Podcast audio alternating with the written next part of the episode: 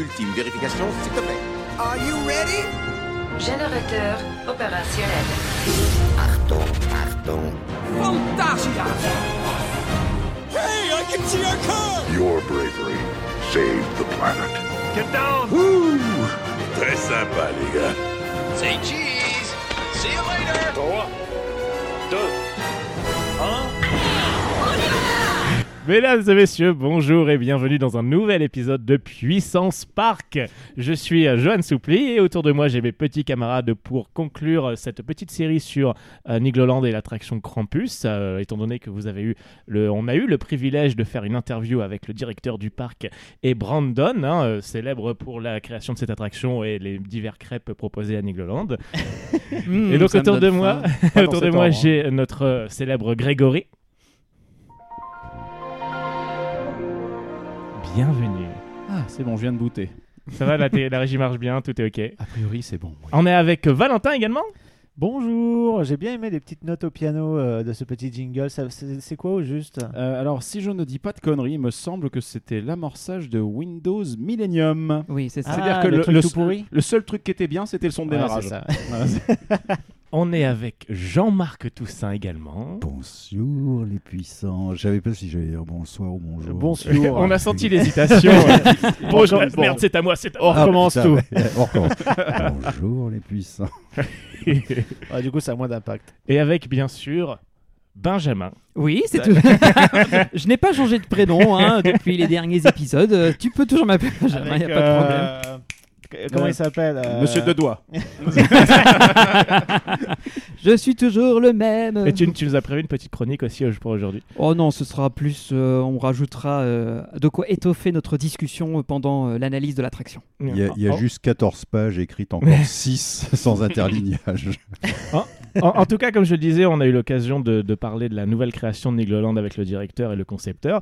Et donc aujourd'hui, on va pouvoir boucler euh, cette, cette série, puisque nous allons parler du coup de, du résultat final, notre ressenti dans l'attraction. Qu'est-ce qu'on en a pensé Est-ce que c'était bien? Et donc, eh bien, on va pouvoir en parler tout de suite. Et Oui. c'était très bien. Merci, à la semaine prochaine. Non, mais même on va, on va développer un petit peu plus l'expérience Nigloland parce qu'on a eu l'occasion du coup de donc d'être là à l'inauguration, euh, de pouvoir euh, se promener dans le parc euh, tout seul euh, aussi et c'était plutôt euh, sympa à faire et unique. Euh, passer beaucoup de temps avec euh, Rodolphe Gélis et c'est pour ça qu'après on a pu enchaîner sur l'interview parce qu'on voulait vraiment euh, développer ça un max. D'ailleurs, certains d'entre nous découvraient Nigloland pour la première fois, il me semble. Je vois pas bah du tout Greg. parler. Oh, la vache, il y a un super poster là à gauche. C'est un parc qui est, c'est un parc qui est très cher à mon cœur puisque je le faisais quand j'étais enfant au même titre que les Disneyland et parcs Astérix, euh, qui sont Ouais. les parcs les plus proches de chez moi.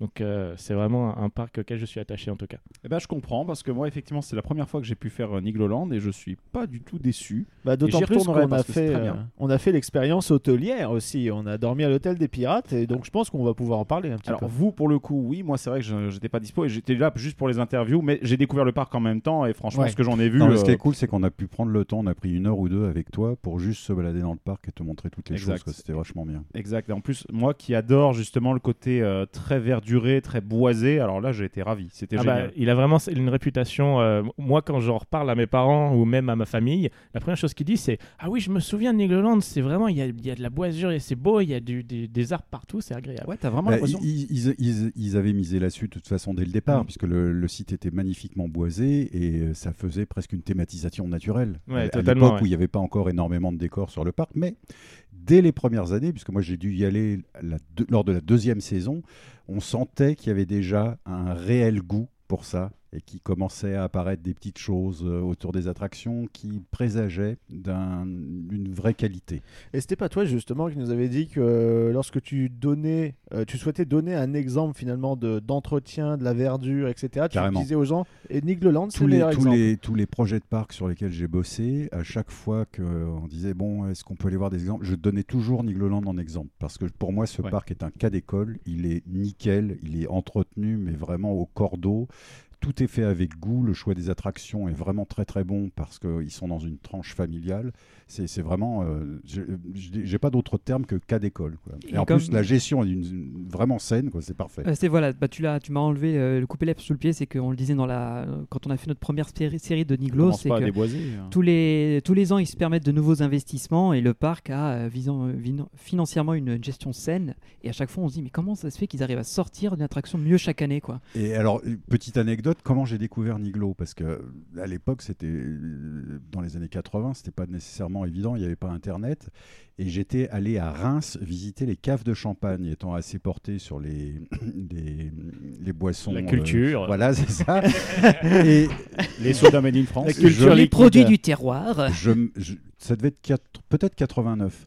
Je me balade dans, je me balade dans Reims et je vois à l'arrière d'une voiture un tout petit sticker, un autocollant collé sur la vitre arrière avec le petit hérisson écrit Nigloland, parc d'attractions, Dolencourt, Aube et le numéro de téléphone. Oui, les trucs qui collaient sur notre voiture, sur notre autorisation, sur le parking. Je Voilà, absolument. Il faisait ça à Walibi aussi. Et donc, j'avise sur le trottoir d'en face une cabine téléphonique. Alors, les plus vieux expliquent aux plus jeunes ce que pouvait être une cabine Ah bah, téléphonique. moi je connais très très bien, j'avais ma carte avec des unités dessus. euh, Voilà, et c'était- on met- oui. bah, à une époque, on mettait des pièces aussi, hein, figure-toi. Oui, bien sûr, mais moi Et donc j'ai j'ai appelé et je pense que je suis tombé sur un des deux frères Gélis parce qu'il faisait tout, hein, il y avait une toute petite équipe. C'est génial. et j'ai dit euh, bonjour monsieur, écoutez je suis à Reims, j'ai vu ce sticker à l'arrière d'une voiture, vous êtes qui? Et le gars il me dit bah écoutez on a un petit parc d'attractions, on a un gros grand 8. Bon ok j'arrive. Et- Le mot magique. et c'était le, c'était le Bayern Express et il, il m'a expliqué comment venir depuis Reims. Donc c'était par des petites routes et c'est comme ça que j'ai découvert Nigloland et là ça a été un vrai coup de cœur et depuis ça reste vraiment mon parc préféré. en C'est-à-dire France, que tu en de me dire que tu es en fait un des frères Gélis qui t'a fait au feu à droite, à 500 mètres, tourner ça. à gauche. Exactement. Mais c'est génial. Le G de Gélis, c'était aussi pour GPS Et très très ra- et très rapidement, en fait, je les je les ai je les ai contactés. Je, je faisais un fanzine à l'époque qui s'appelait Carousel, qui était dédié au parc de loisirs, Mhm. qui était un 4 pages. Et, euh, et je les avais contactés et on s'est après on s'est revus et depuis euh, on a essayé de travailler sur des projets, ça s'est pas fait, mais voilà, c'est euh, c'est vraiment une longue histoire, Nigloland, et c'est vraiment un parc génial. Voilà. Ça, ça me manque Ouais. l'époque des stickers parce qu'aujourd'hui dans les parcs ils ne vendent plus de stickers et je suis dégoûté. Moi j'ai toujours le mien là, le bagatelle, j'en ai retrouvé sur eBay ou des trucs comme ça parce que je, je me souviens, j'étais du Pas-de-Calais, il y avait des bagatelles partout sur les, les vitres arrière des bagnoles. Et Ah donc, bah, euh, entre les- maintenant, entre les- en ouais, vendent plus, je suis dégoûté. Entre les années 80 et les années 90, avec tous les voyages que j'ai pu faire en Europe, plus tous les voyages que j'ai pu faire aux États-Unis, j'ai eu- deux bagnoles pendant cette période-là. L'arrière était couvert de stickers. Et aux États-Unis, j'achetais, tu sais, les bumper stickers qui sont les grands Ouais, rectangles. Et je les ai, avant de vendre les bagnoles, je les ai décollés. J'ai réussi à en garder certains quand même. Bon, tu me diras, Val, on a quand même réussi à avoir Free Pertuicity. euh, Oui, il y a, mais euh, c'est il y a rare quand Europa même. Park qui en fait encore de temps en temps. Donc, euh, eh, il y a une petite tradition qui se perdure dans certains d'entre eux. Bah, Pas tous. heureusement, heureusement. Mais en tout cas, sur Nigloland, oui, moi, le- ce que j'avais vu, c'est effectivement le côté boisé du parc que je trouve, je trouve ça juste génial parce que déjà, tu as l'impression de faire une balade en forêt quand tu te, quand tu t'aventures juste là, après l'entrée, tu tournes un peu à gauche, tu vas vers le côté canadien, c'est magnifique. C'est juste vraiment magnifique. En plus, ça a une autre, ça a une autre vertu d'un point de vue de théma. Bah, c'est une barrière anti-intrusion visuelle, quoi. Absolument. Et en plus, ça bloque le son un peu, donc c'est juste. ça bloque euh, le son d'un seul côté. Oui. puisqu'en fait beaucoup des problèmes des, pro- de- des premières saisons de Nigloland c'était le son et le Bayern Express qui était donc un gros coaster socket qui maintenant euh, est en Malaisie et s'appelle The Lost City of Gold euh, ce truc là évidemment comme beaucoup de manèges socket faisait un barouf du diable et les voisins n'étaient pas contents c'est une je pense que c'est la raison pour- principale pour laquelle il a été démonté Bon, mais en tout cas, euh, non, mais franchement, ce parc, là, clairement, je vais y retourner, mais avec un peu plus de temps, parce qu'il y a un, jour où il y aura un peu moins de monde aussi, mais en Ouais, tout cas, et, fais-toi l'hôtel franchement hein, Ouais. c'est c'est top Bah, D'ailleurs, on en parlera Ah bah, parce que hein. l'hôtel, on a. la on qualité de la prestation est vraiment au top seulement Oui, que tu vois le pirate euh, déambulant accroché à son câble. Donc du coup on avait été qui est le frère du euh, Père Noël accroché à son câble qu'on voit tous les ans Ouais, c'est pas faux. ouais. Donc nous on est arrivé, très c'était câblé dans cette le... famille. c'était le 11 euh, juin. C'est ça, on est arrivé pour le début de l'événement le jour même. Donc, pour, la, pour être tout à fait honnête, il y avait eu un événement la veille. Les influenceurs qui étaient invités par le parc euh, dormaient euh, la- du 10 au 11. Et nous comme des cons on a réservé la nuit payante euh, qui suivait alors qu'eux ils ont été logés gratos. Non, je- nous, on voulait participer à l'effort de relance. Exactement. Et on a payé nos billets du lendemain. Voilà, on était là pour la, le. la première journée d'ouverture au public, euh, le 12 juin. On était très contents. euh, on avait euh, tout fait comme il faut. Mais c'était pas plus mal, parce qu'en Oui. soi, euh, effectivement, le 10, ils avaient prévu des animations, ils ont traîné jusque tard le soir. Et nous, nous, ce qui était bien, comme on était un peu les derniers, on va dire, euh, influenceurs à être restés sur site, bah, on a pu en profiter euh, pour discuter, pour euh, être en mode cool, relax, et pas ça, courir. et aussi voir euh, finalement la réaction des tout premiers visiteurs à la réouverture, quoi. Et puis euh, constater le succès euh, quasi immédiat de l'attraction, parce qu'en plus il faisait super beau, et on a vraiment eu du bol, parce que vu l'été pourri qu'on se tape, Mmh. euh, on a eu vraiment de la chance d'avoir un beau soleil les deux jours, et c'était le contexte parfait euh, pour euh, tester cette attraction, euh, dont l'eau euh, bleue turquoise nous donnait qu'une envie, c'est d'être trempé. Bon, Greg, t'étais pas là, donc nous, on Non. avait vraiment envie. Mais Greg, j'ai l'impression que quelle que soit la météo, il est toujours avec son manteau. Oui, C'est une longue histoire. et Ah, tu ouais. veux pas savoir ce qu'il y a dans le manteau. Oui, Oh, oh, oh. Quand je vois ce qu'il y a dans tes valises, si tu veux, je peux me permettre d'imaginer les choses. C'est pour ça qu'il aime pas l'eau. Ah bah oui. Effectivement, effectivement, c'est un gros bordel. Mais bon, Quand il bip à l'aéroport, je vous dis pas le bordel. euh. Ah bah, il, Ah bah, à dé- chaque il fois- dit une équipe spéciale hein, pour Ah non, euh, faire la, la vérification. vous, vous allez à l'aéroport, vous prenez quoi deux heures avant? Moi, c'est sûr, j'en ai pour quatre. Hein. Euh, de tout enlever. Alors ça, c'est ça. C'est c'est la scène dans The Mask. C'est alors, un drôle de truc. Voilà. Ce Mais- genre de choses. Mais quand on enregistre dans des parcs ou quand on fait des, des- des lives à l'extérieur, on est bien content que tu aies tout ce matériel à porter. Bah À écoute, oui. hein, euh, Prochain Moi, live à euh, au cœur de Nigloland. hein. Ah, en- bah, L'invitation est lancée. Si, si Voilà. quelqu'un Nigloland écoute, euh, Je, euh, tiens absolument- Rodolphe. Non, mais Rodolphe, il nous écoute dans sa voiture, donc ça, on le sait. Oui, donc. euh, Alors par contre, je tiens à signaler un truc. euh, dans le parc, oui, mais pas à bord d'Alpina Blitz. ça sera compliqué. la hein. régie, j'y tiens quand même un peu, tu vois. Non, mais Bah, la ça fera la- la le, la terrasse- jingle de la web les- radio, c'est ça, exact, celui-là. ouais. Les gars, que diriez-vous de la terrasse de la crêperie? Par Ah, exemple. ouais. oui. ou, très bien. ou juste devant le, le Spatial Experience. Ah, ça Par aussi, c'est un beau spot. Ça Oui, mais on aurait quand même la musique du rock'n'roll en permanence avec nous. Ah, Bah, grave, c'est pas mal, micros euh. coupent pas mal le son. hein. Sur le live qu'on a fait en direct de Rockberg, on n'entendait pas du tout l'audio euh, l'audio arrière du land qui tapait bien. Moi, je tiens toujours à faire la maison hantée à pied. hein. C'est le fantasme de ma vie. Ah, là aussi, euh, la demande est euh, lancée une fois de plus. Moi, j'ai pas envie. Ce soir, le chef vous propose Quelle horreur. pas dû venir ici. Ah, l'animatronique qui s'est fait cette démonter. maison est maudite.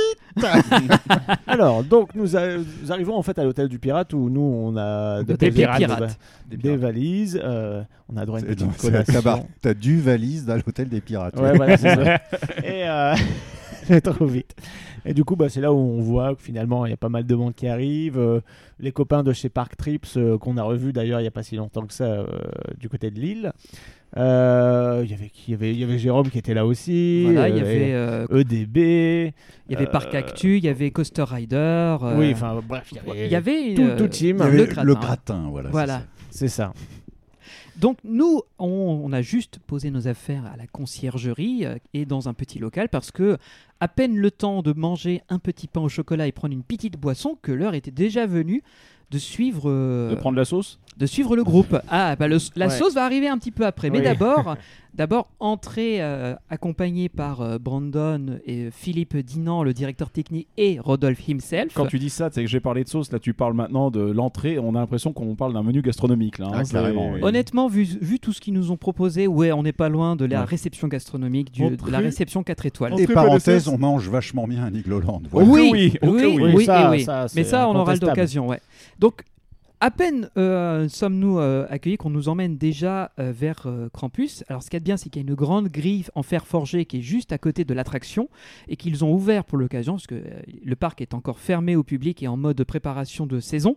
Et on nous invite déjà à profiter de la vue, puisque au moment où on arrive, le truc n'est pas encore lancé, les fontaines, enfin la grande cascade n'est pas encore activée. Et, et c'est la. Quatre pompes pour faire super joli. Voilà. C'est ça. Krampus est vraiment Facturé, collé à euh. l'hôtel, en fait, limite. Ah, il est juste, enfin- bah, derrière, il est tellement collé que là, une partie, la Bah, partie Il y a une coaster partie qui est au-dessus du parking, oui. Au-dessus du parking et d'une Ouais. route de service. Et du coup, euh, ils ont dû vraiment euh, prendre ça en compte, euh, ne serait-ce que pour euh, faire passer des, des, des camions, etc., ou les véhicules de pompiers, euh, tout ça. Quoi. Et nous invitons Et nos auditeurs à aller réécouter l'interview de Rodolphe Gélis qui en parle. Voilà, c'est ça. Exactement. Et d'ailleurs, il y aura une petite anecdote vis-à-vis de cette partie circuit qui est au-dessus des voitures du parking de l'hôtel parce qu'ils avaient réfléchi à un problème qui allait se poser. Mais je tease, on verra plus tard. Donc, On nous installe pour profiter du lancement des pompes et euh, la mise en route de Krampus Expédition avec euh, toute l'équipe du parc. Et on nous demande de patienter un petit peu parce qu'il y a un peu de rodage le temps que les cycles se fassent, etc. Ouais, puis on voit des deux trois bateaux tourner à vide et. Et dans la gare, on entend Ah putain de bordel Bah, on a un peu attendu parce que oui, effectivement, c'est les, c'est les propres d'une nouvelle attraction, comme disait. euh, euh, je ne sais plus qui dans Jurassic Park en 1956 quand ils ont ouvert Disneyland, rien ne marchait. Mais là voilà, et on a un peu attendu, mais ce qui avait de super gentil et exceptionnel, c'est qu'on a assisté au coupage de ruban. Ah oui, le ruban était là. Petite cérémonie, euh, ça fait quelque chose hein, quand même, euh, parce que je j'ai toujours vu ce genre de cérémonie de loin, mais là on était dedans. Et, Bon, euh, Tout c'était un devant. petit- euh. C'était un petit ruban, tu vois, euh, tout pourri, mais c'était voilà la cérémonie, ça faisait quelque chose d'être là. euh, et du coup, bon, on a un attachement maintenant pour Krampus un peu. Ah bah c'est pas autre- comme si on était ra- parrain aussi de l'attraction, Oui, mais ça on en parlera Mais, après. euh, oui. Attendez, est-ce que vous avez récupéré un petit bout de ruban aussi? Oui, mais euh, je veux dire, personne n'aurait osé voler un morceau de ruban. non, mais moi j'ai pas pris. Peut-être toi, Johan, je sais Bien plus. sûr que non, voyons. Alors, a priori, on n'a pas récupéré, mais sur le petit kit presse qu'on nous a remis et qu'on a ouvert un peu plus tard, sur notre petite clé USB, il y a un joli ruban tricolore qui, à mon avis, ressemble à- très pour très au ruban de Ah bah oui, l'attraction du raison. ruban. Donc voilà, T'as raison. Non, puis vous avez récupéré autre chose. Vous, vous êtes parrain d'un Oui. segment de rail. c'est pour ça, exact- exactement. Mais ça, justement, à ce moment-là, on, avait remis- on nous avait remis une enveloppe avec interdiction de l'ouvrir. On nous disait, c'est plus, c'est Alors, pas plus tard. Il y en avait plein qui l'avaient déjà ouvert, euh, ils ont pas trop compris, mais du coup, bon, ça faisait Ouais, partie mais ça, de la c'est après, surprise. on en parle après. On en parle après. On en parle après. Bah, De toute façon, alors. Bah, on, a un peu style- on a un peu spoilé là en fait. Ouais, mais, bon. mais du Alors, coup, On, y a eu, on euh, tease, on tease, on tease. Merci d'oublier les 5 dernières minutes de cet épisode. On Oh, a c'est eu un, un petit discours euh, tout en modestie, euh, et c'est vrai, euh, du coup, de la part de Rodolphe, euh, surtout que, bon, moi j'avais fait Fantasyland la veille, et, et dit, putain, euh, c'est incomparable, forcément, euh, tu vas. euh, tu fais chier à penser pas, à c'est après tu viens faire ça. Voilà, quoi. c'est ça, donc euh, bon, euh, mais Bah, non, t'inquiète pas, ça ça n'a rien à voir. Mais... Soit je suis désolé, mais le, la zone, de, le splashdown de, de Krampus, il est super stylé Ah, en moi, termes j'aime de beaucoup look. cette hein. Il n'y a, hein. il a pas à pâtir de quoi que ce soit. Et hein. super bien intégré pour le coup dans la zone suisse, quoi. C'est, on est dans les Alpes, donc euh, c'est banco. Donc petit discours, euh, pas très long parce que ben, finalement euh, il- sait qu'on n'a qu'une seule envie et lui il a aussi une seule envie, c'est qu'on monte à bord et qu'on teste et qu'on bah, qu'on monte nos réactions, quoi. Et ce fut vite le cas et hop coupage de ruban. Allez-y, bienvenue euh, à Krampus Expédition, quoi. C'est très fort, je trouve, quand même, parce que Ah, là, tu dis que tout est en route, en mode euh, opérationnel classique, mais peu- que pour nous. Et donc, on peut enchaîner autant de tours qu'on veut. Avec euh, bateau vide, bateau plein, bateau juste moi, bateau juste Gugus, Ouais, bateau rien. euh, et, enfin, et c'est là bon euh, bon la plupart des influenceurs sortent direct les caméras euh, pour les réactions et tout nous en- nous notre équipe c'est on fait un tour On essaye l'attraction d'abord. voilà ouais. c'est ça on profite à fond du Ça, truc c'est des pros. à travers nos Ça, regards euh, pour vraiment avoir l'effet Voilà. de découverte que pour avoir un visiteur lambda et, euh, et puis bah que peut-on dire? Déjà euh, certes la végétation est toute jeune euh, dans l'entrée avec le petit chemin en extérieur et là on remarque déjà euh, au niveau de l'arrivée du bateau en gare euh, à l'extérieur j'entends on voit qu'il y a plein de petits posters sur la façade justement euh, sur le côté du bâtiment qui sont des posters qui rendent hommage à plein d'attractions aquatiques euh, donc River Quest à Fanta Fjord euh, Rafting à Europapa, Grizzly River Run à California Adventure. Donc, euh, Popeye à Universal. ils ont créé l'univers des attractions aquatiques et du coup, bah, c'est des clins d'œil à des attractions qui les ont inspirés, euh, comme l'a dit Rodolphe, et les autres. Et en plus, ça permet bah, voilà, de, de connecter les parcs entre eux. Et déjà, ce genre de dommages qui sont en général trop euh, discrets, là, c'est vraiment affiché vraiment euh, à la face des gens, que, tu as dans l'attraction ou dans la file, tu le vois. Et j'ai trouvé ça absolument génial. Moi, je trouve Oui, ça en très, plus, très- elles fair sont. play. Oui, pardon, excuse-moi. Greg, Non, non, je t'en prie. Non, je, trouve- je trouve que c'est très bien intégré. En plus, c'est c'est fait euh, discrètement, Avec sans une être patine. totalement dans ta face. Ouais. Euh, ça, ça paraît normal que ces affiches soient là sur le bâtiment. Enfin, c'est c'est vraiment très bien. Moi, je trouve ça super fair play en plus parce que encore une, je crois que j'avais déjà dit lorsqu'on lorsqu'on avait parlé déjà de campus précédemment, mais le fait que une attraction comme celle-ci, qu'on puisse faire des clins d'œil à bon, ce qu'on peut appeler la concurrence, même si non, je veux dire. C'est euh, un California Adventure ne vise pas du tout les mêmes, les mêmes cibles géographiques. On est littéralement à 6 parcs ou 7 sont 000 très bornes. bah oui, même plus, bien plus même encore. Mais, euh, mais du coup, je trouve ça toujours beau parce qu'effectivement, bah, reconnaître, il y a eu de l'inspiration, des choses comme ça. Mais en plus, pour les personnes qui reconnaissent, mais c'est marrant, c'est des- qu'est-ce que c'est que ça? Ça peut donner l'envie de se dire, bah tiens, il y a d'autres attractions qui existent et de d'aller regarder un petit peu ce qui se fait ailleurs. Donc ça développe la curiosité. Et, et ça développe la complicité entre le parc et les visiteurs. En tout sûr. cas, les visiteurs qui comprennent la, la blagounette, tu vois, c'est, Ouais. ils se disent ah ouais, ça je connais, super. Bah, on se prend pas pour un con, encore une fois. C'est très bête, mais je préfère mille fois ce genre de tempérament-là plutôt que le tempérament d'un parc qui va dire Oui, regardez, on a inventé un nouveau truc, etc. Puis non, Non, c'est un mais- retour. Mais bon, Et ce qui est trop bien, c'est que là, j'ai des amis qui sont euh, aujourd'hui et j'ai vu en fait euh, sur leurs réseaux sociaux qu'ils ont fait ah trop fort parce que c'est des fans Disney en fait. Mhm. Et euh, du coup, ils ont vraiment euh, apprécié aussi le, le petit truc et surtout le côté euh, bah, je capte la référence. Alors qu'un visiteur lambda, bon, il va il va pas forcément euh, payer attention à ça, à Bah, moins ça, de se rendre compte que même c'est des noms de parcs si tu vas, si tu- ça va faire plaisir à 2% ou 3% de tes visiteurs. Ouais, tu mais ça crées une complicité. Voilà, c'est un easter egg. C'est un petit. C'est pas très caché parce que c'est à droite quand tu montes dans le bâtiment de la station, mais c'est un petit, un petit détail qui est, qui est sympa à trouver et qui, qui croustille sous la dent. quoi. Moi j'aime bien. J'aime beaucoup ce genre de clin d'œil et je trouve que c'est une très bonne idée d'avoir intégré ça. Eh ben, en parlant de, de clin d'œil, comme euh, vous en parlez depuis un petit, un petit moment, quand on a franchi le portail d'entrée de l'attraction et qu'on entre dans le bâtiment lui-même, la première chose euh, qu'on va faire, c'est de grimper à un escalier et on va se retrouver sur une passerelle qui surplombe la gare. Donc ça aussi, c'est super beau pour comprendre ce qui nous attend. Mais là où je voudrais euh, mettre un peu le- l'emphase, c'est la première zone de la file d'attente intérieure, qui est en fait une sorte de grenier, de zone d'archives, de stockage qui est plongé dans une euh, grosse pénombre. On voit très très peu les décors. Euh, C'est un, alors c'est un reproche qu'on avait fait, mais peut-être que depuis ça a été un peu euh, résolu. Et dans cette zone-là, si vous êtes attentif, bah, vous allez voir qu'il y a beaucoup de, livres, il y a des, des malles de voyage, des, affaires en tout genre. Et là où je voulais appuyer un peu, c'est qu'il y a une vieille radio qui, spontanément, de manière un peu aléatoire et de temps en temps, diffuse des messages. Et le moment où je me suis engouffré dans cette file d'attente, moi j'ai eu le droit à Niglo, Nigloland, Niglo, Niglo, Niglo, Niglo Show. Il y a un petit côté, euh, un petit côté boiler room de la Tour de la Terreur parce qu'en fait euh, les éclairages vacillent un peu.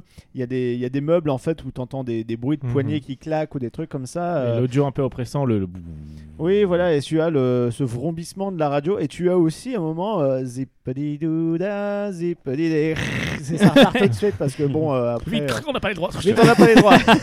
Les droits.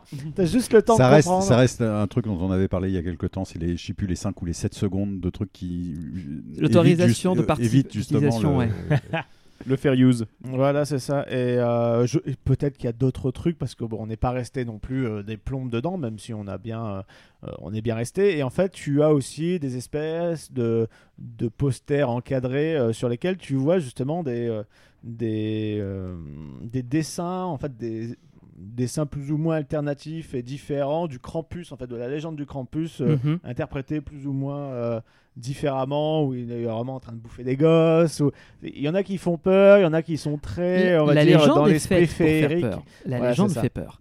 Avant qu'on qu'on aille un peu plus loin, il y a aussi un autre truc que nous on avait bien aimé et qu'on donnait deux semaines avant que ça tombe en rade. C'est un petit orgue, un petit piano qui est installé dans la file où tu peux jouer quelques notes. Qui s'active parfois, pas Voilà. systématiquement. ouais. Et on, on- la première chose qu'on s'est dit, alors euh, ça c'est notre côté euh, ancien employé de chez Disney, connaissant le public en général. Ça va pas tenir très longtemps. C'est ça. Et ça n'a pas tenu très longtemps parce que euh, nous étions donc le, le 11 juin, le, le jour de nos tests. Et le lendemain, nous y revenions et déjà, il y avait une touche. Une qui... touche qui était coincée, donc ça jouait en permanence. Et bon, c'était pas. Voilà, hein, les, les, les clients des parcs, des fois, sont pas très respectueux. Et c'est dommage parce que ça, ça altère euh, finalement la, la vision originale. Et pourtant. euh, Qu'est-ce que j'allais dire euh, Brandon, en fait, c'est. Non, c'était Philippe Dinan qui avait trouvé ça en brocante, euh, genre pur hasard. Et il y a un mec qui avait tout un stock et en fait, ils ont tout acheté. C'était pas très loin du parc, apparemment. Et euh, du coup, Brandon a, euh, a permis aussi de solidifier, de traiter tous ces trucs-là pour que ça résiste à l'épreuve du temps, mais plutôt des visiteurs, on va dire. Bon, après, l'orgue, malheureusement, c'est des trucs mécaniques euh, accessibles à tous. Euh, fragile, ouais. forcément, c'est super ça, fragile. Ça n'a pas le été reste, construit par la- pour Mhm. l'attraction. Donc c'est un produit qui est de base vieux, qui a l'âge du temps. Si tu n'en prends pas soin, et vu que le public, on sait bien qu'ils veulent tout tripatouiller, et quand tu attends depuis 20 minutes dans la même salle et que tu as l'orgue Ouais. en face de toi, bah t'as qu'une envie, c'est de jouer quoi.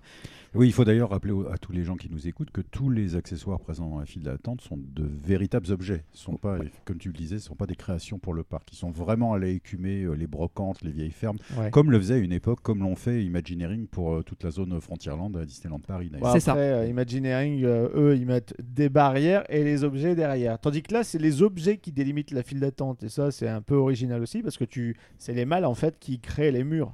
Alors encore une fois, c'est c'est un truc de complicité. Je crois que Nigloland essaye de faire le plus confiance possible à son public. Et c'est vrai que la clientèle de Nigloland est certainement moins turbulente que euh, la clientèle de certains autres parcs que nous nommerons pas aujourd'hui. Ah, c'est sûr que si on parle d'un certain parc avec un irréductible parc du nord de la- de l'île de France, non, c'est sûr qu'on n'est pas sur le même truc.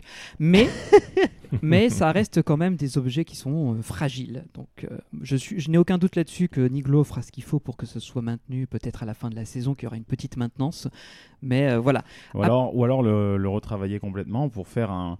Alors même si c'est dommage parce que sur un orgue, euh, comme tout instrument à clavier, c'est toujours le côté sympa d'appuyer sur le bouton, qui, enfin la touche et qu'elle s'enfonce, etc. Maintenant peut-être que ben faire un truc avec des touches capacitives où tu- les, les touches sont fixées collées, et c'est juste le fait de, de toucher le dessus qui va jouer la note virtuellement. Ça perd en charme, mais il y a des solutions mécaniques quoi. doublées de solutions électroniques qui seraient Voilà. faisables. Donc, euh, n'hésitez pas à contacter Greg euh, pour tout devis euh, si ça vous intéresse. Et si Et- vous voulez, vous pouvez passer par Puissance Parc Association. Et euh, bah voilà, donc cette salle qui était plutôt moi. sympa euh, dans la pénombre et qui commence à mettre un peu la pression parce que tu avais un bruit sourd Oui. justement en plus des petites ambiances, euh, des petits euh, et animations qui, qui s'y passent. Et euh, nous, on n'a pas tout vu, donc euh, j'imagine que le jour où on le refera, euh, bah, on essaiera de rester un peu plus longtemps parce qu'on était impatient finalement d'aller dans la salle suivante et où aucun visuel finalement n'avait fuité, on ne savait absolument pas à quoi ça ressemblait. Et tu arrives dans une salle avec euh, pas mal d'équipements d'expédition en montagne, donc euh, des raquettes, des skis, euh, des, Des sacs, bâtons, etc. Des, des cartes, des extraits de coupures de journaux sur des créatures justement mystérieuses.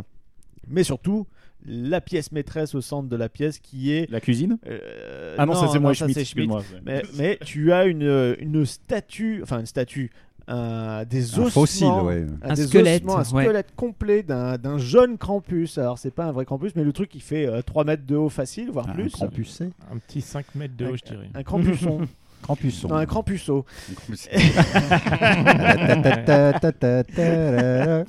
Et, euh, et que dire, il est superbe. En plus, tu as Mm. des espèces de bruitages comme si tu entendais son souffle, ou, ou- à moins que j'exagère ou je confonde avec quelque Non, chose d'autre. pour le coup, il est complètement. C'est vraiment la statue squelettique de la, la bestiole avec sa barbe, sa canne qui est assez symbolique aussi, puisque j'en parlerai un peu après. Ça fait partie du folklore. Ouais. Et le sac euh, dans lequel il y a Et le sac.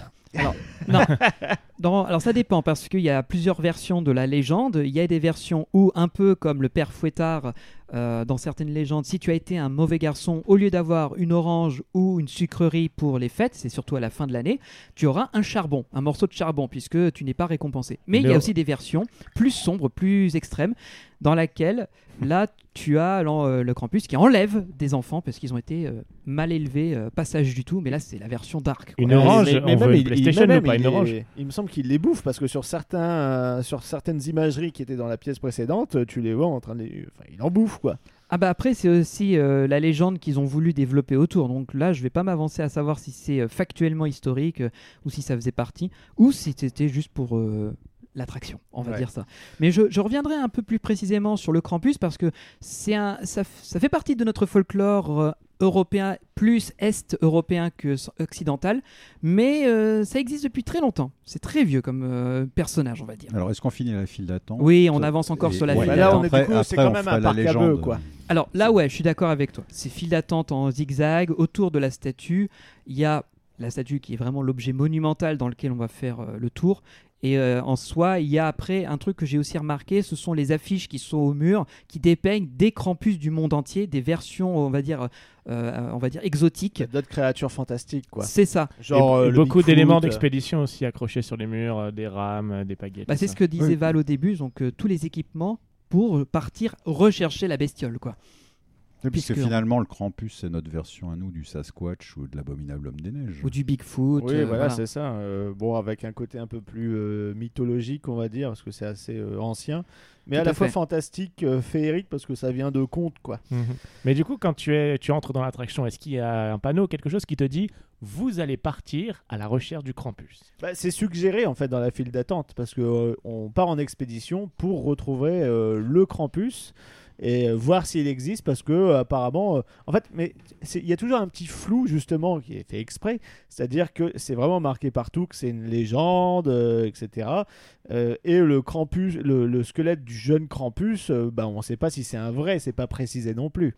En, tout- cas, si, dans la, dans la diégèse de l'attraction, il y a cette plaque qui est installée au pied de, du squelette, qui dit justement que c'est un jeune Krampus trouvé en 1897 près de euh, Guebwiller, si je, je ne me trompe pas, et j'essaie de retrouver le nom exact du village, qui est un vrai village hein, qui se situe en Alsace En Alsace, absolument. qui est en Alsace, dans, le, dans la vallée euh, à mi-chemin entre les Alpes et les Vosges. Et euh, soi-disant, ce serait là qu'il aurait été retrouvé. Mais on n'a retrouvé que l'ossement. Et a priori, d'après l'univers qui aurait été développé autour de ça, il y a donc un, un explorateur qui s'appelle dans l'histoire Philippe Hubertstein, qui est à la recherche de monstres un peu mythologiques, justement, on en parlait juste avant, et euh, d- qui a un peu de mal à se faire croire euh, de la communauté scientifique jusqu'au jour où ce- justement cette, euh, ce squelette apparaît qui lui donne du crédit pour dire oui, il y, il y a une preuve, on sait que ça existe. Mais où est-ce que tu as vu ça? Ah ça après j'ai fait mes recherches. Ah. Et après il y a, euh, j'en parlerai un peu plus tard, C'est a parce une- qu'il a, il a eu l'APL, l'aide personnalisée au lossement. Ah oui mais non Non, c'est qu'en fait, il y a aussi Si. à la fin de la file d'attente, je- j'avance un peu, juste avant que vous embarquiez pour votre bateau, il y a deux coupures de journaux qui sont mis à même le mur, une en Mhm. anglais et une en français, et celle en français explique beaucoup Ah. l'univers de Alors l'attraction. ça, ce sera Ça, vu par euh, 3% des visiteurs. oui parce qu'en général ils regardent les bateaux et ils disent Ah, euh, il y a combien de personnes encore Euh, on se Ah, met mais pourquoi ils pas Il y a une Bah place oui. vide. C'est ça. Mais pour ceux qui feront l'effort, bah, vous lirez l'histoire de Krampus et pourquoi est-ce qu'on monte dans ces rafts Ah, pour ça, aller chercher, chercher la bestiole. Tout est, franchement, là aussi, c'est un truc que je voulais souligner par rapport à l'attraction, c'est que si on fait l'effort de juste regarder autour de nous et de pas juste attendre comme des ronds de flanc avant d'embarquer, tout est assez explicite dans l'univers de l'attraction. Euh, comme je le disais, de cette salle où on a le squelette euh, de la, de la bestiole, on nous explique que c'est un vrai Krampus, un jeune Krampus qui a été trouvé il y a, très longtemps et qui il est pas loin d'ici. Donc en fait, on nous explique qu'il y a une bestiole qui rôde dans les parages, qu'ensuite on nous dit qu'il y a un, av- un aventurier qui se spécialise dans les animaux euh, un peu bizarres, donc c'est la cryptozoologie, donc les animaux légendaires qu'on n'aurait jamais trouvé vraiment. Et après, eh ben, c'est à notre tour de tenter l'aventure d'aller le retrouver. Voilà. Clairement, je trouve que niveau storytelling, on est bien quoi. Ouais, on est bien. Bah c'est c'est sûr qu'il y a une différence par rapport aux anciennes attractions, enfin les anciennes, les précédentes attractions de Nigloland, qui vont pas aussi loin, on va dire, dans, dans l'immersion, même si c'est un mot Ah, si, si, des fois, il y a une grand-mère qui hein. dit Vous êtes dans la maison maudite oui, Voilà. C'est vrai que le, le manoir hanté a une, une storyline assez élaborée, mais il faut entendre tous les messages dans la file d'attente pour bien tout saisir. Ouais. Alors ça passe pas de manière Puis des récurrente. fois, t'as des, t'as des haut-parleurs qui vont. Ouais, voilà. Bon, j'ai pas été- très bien compris. Ça va être le même fournisseur pour le McDrive, je suppose. oui, exactement. ouais, ouais, à Et l'époque. c'est ça, on peut passer à côté d'éléments euh, d'attente. Mais je suis d'accord sur le côté, par exemple, d'Alpina Blitz. L'histoire est un peu moins équivoque. Alors que, par exemple, Spatial Experience, qui est juste à côté, on comprend aussi un- pas mal de choses. Mais voilà, c'est c'est le côté, on bon explique et tout. Ah bah oui, oui, on en a parlé dans la file d'attente. bah oui rappelle-toi, Oui, on une est agence dans de voyage. une agence de voyage Ah oui, c'est spatial. vrai, pardon. oui, oui, oui. on va faire un voyage dans l'espace et tout. Il y a un petit euh, druide qui va nous piloter, il connaît pas les freins. Ah non, euh, euh, non, Non, mauvaise attraction. Oui, bon, c'est c'est pas aussi détaillé euh, que le Krampus, quoi. Non, c'est clairement un cran dessus. Non, mais c'est vraiment la première attraction. où Tu sens qu'ils se sont lâchés, ils sont allés jusqu'au bout. Ils ont profité de la circonstance euh, du Covid euh, parce qu'ils ont eu d'un seul coup eu le temps de travailler les détails. Oui, c'est ça, ils ont rajouté. Il a dit que l'avantage finalement de, de- du Covid, c'est qu'ils ont eu beaucoup de temps pour réfléchir et euh, se fournir et construire finalement des petits décors qui n'étaient pas prévus, Mhm. Euh, notamment euh, faire euh, des petits détails un petit peu partout au niveau de la charpente. Ils ont fait euh, des sigles les en têtes fait. de Krampus en, en tête de poutre, C'est ça, mais- en plus il nous a expliqué parce que tout a été fait par des artisans et il y a eu un travail monstre. C'est-à-dire que le bois il est traité, brûlé, euh, retraité derrière, avec Ouais. les gravures et le côté ancien, avec cette patine et tout, mais c'est vraiment du, du- du vrai travail d'artisan euh, bah, de, des zones où justement euh, c'est euh, des- euh, d'architecture typique. Oui, c'est pas des poutres en polystyrène que tu Non, achètes ça. Leroy Merlin. Et pour avoir eu l'occasion d'avoir déjà fait du bois brûlé, euh, c'est une horreur. Je voilà, ne veux donc, plus jamais euh, le refaire. Euh, Et, et, en fait, euh, ce qui est rigolo, c'est que quand on a fait l'attraction, dans le premier virage, il y avait des ouvriers qui étaient encore en train de construire une maison en bois. oui, il y avait deux petites façades. Et il y avait un, un- un monsieur barbu en train de clouer des planches et Valentin a fait Regardez le campus Et tout le monde a applaudi. Le mec a fait bon, bah super, on va bosser tranquille. Il vous a pas donné les coups de bâton? Non, bah non, non, non. Non. il y- par contre, il y avait un chalumeau, donc on n'a pas voulu qu'il oriente trop près de nous. Bah moi j'ai été les voir après justement pour leur demander que- comment qu'est-ce qu'ils utilisent, qu'est-ce qu'ils font et c'est là qu'ils m'ont dit qu'effectivement c'était du bois brûlé euh, deux fois de suite euh, et brossé et tout et genre j'aurais demandé vous avez une machine spéciale du coup pour euh, enchaîner? Et soit non non à la main le chalumeau comme ça je fais waouh et quand tu vois tout le bâtiment tu fais ok Il y a du boulot. Ouais. Il y a du boulot. impressionnant Enfin, on sait pas ce que c'est qu'une espèce de- d'arbre, mais bon. Donc, non, c'est euh, compliqué. on en arrive à la gare, donc on va bientôt embarquer. Et c'est une gare qui est très très bien conçue, où en gros on peut. C'était Quoi une blague. Quoi Oui. T'as lancé une blague et per- on n'a pas percuté en fait. Non, mais t'as dit c'est du boulot et. Ah, c'est vrai, c'est- Ah, non, c'est pas du boulot en plus. oh là là, on est en retard en plus. Oh là là. Bah, t'inquiète pas, le jingle aussi, il est en retard. mais- on s'est tous Ah, C'était retournés surtout pour ça, ouais. Ah, surtout, on a tous bugué. Personne n'avait réagi sur la chaîne. Oh là là, ça y est, elles sont toutes en Ah, train de là sortir. là. Bon, vas-y, enchaîne Valentin, sinon on y est pour dans deux heures. Vas-y. Ah ouais, oui, donc nous arrivons, On gars. passe vraiment pour des glands. Alors, en fait, Bah, la écoute, gare est- à deux pas de là, il y a quand même Noisette Express. hein, la gare, donc, euh, euh, la- bon, ça suffit. La gare est très très bien conçue parce que euh, ce qui est bien, c'est que le, le- comment dire, il y a euh, deux, deux parties de quai. Donc une où on peut embarquer et débarquer à la fois, et s'il y a du monde, ils peuvent la- débarquer sur la, la partie arrière finalement de la gare. Mm. Donc pour vraiment optimiser les flux. euh, et, euh, et ils ont même le petit ponton comme ils ont sur Alpina Blitz pour faire passer les opérateurs euh, devant nous. Et un petit capteur qui te crie dessus si t'es trop près euh. Oui, voilà, c'est ça. Au niveau de la sortie, il faut vraiment que tu passes au-delà d'un capteur. Si quelqu'un est dans le capteur, ça stoppe. euh, ça- alors, ça n'arrête pas toute l'attraction, mais en gros, tu ne peux pas Ça te fait envoyer une de bateau. intrusion. Voilà, tu peux pas envoyer de bateau, donc il n'y a pas de mouvement, donc c'est moins dangereux. Donc on embarque à bord du bateau, hein, 8 places, 2 par rangée, C'est ça. euh, donc, qui sont superbes les bateaux d'ailleurs. Ce sont des rafts, euh, pour le coup, de notre époque, euh, c'est-à-dire contemporain, moderne, parce que l'attraction se situe à notre époque.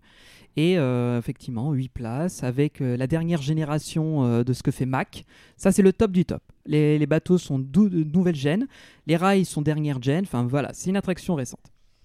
Et donc on, tombe dans l'eau, on fait un petit virage dans, dans une zone qui est euh, pas encore bien développée parce que les arbres sont tout jeunes, etc. Mais je pense qu'à terme ça fera une belle forêt de sapins, euh, de conifères, euh, Clairement, ouais. typiquement. L'avantage, c'est que ça pousse assez vite. ça. Oui, voilà, c'est ça, ça va vite euh, être touffu et tout. Donc, euh, on passe devant les petites maisonnettes qui justement nous cachent un poil Alpina Blitz parce que c'est des façades en fait de chalets et c'est ça qui était en cours euh, de Finition, de ouais. finition. On va dire, voilà, ils mettaient encore les, les espèces de, de tuiles sur le toit, je sais pas comment ça s'appelle, ou de l'ardoise ou des plaques C'est en ça, c'est de l'ardoise.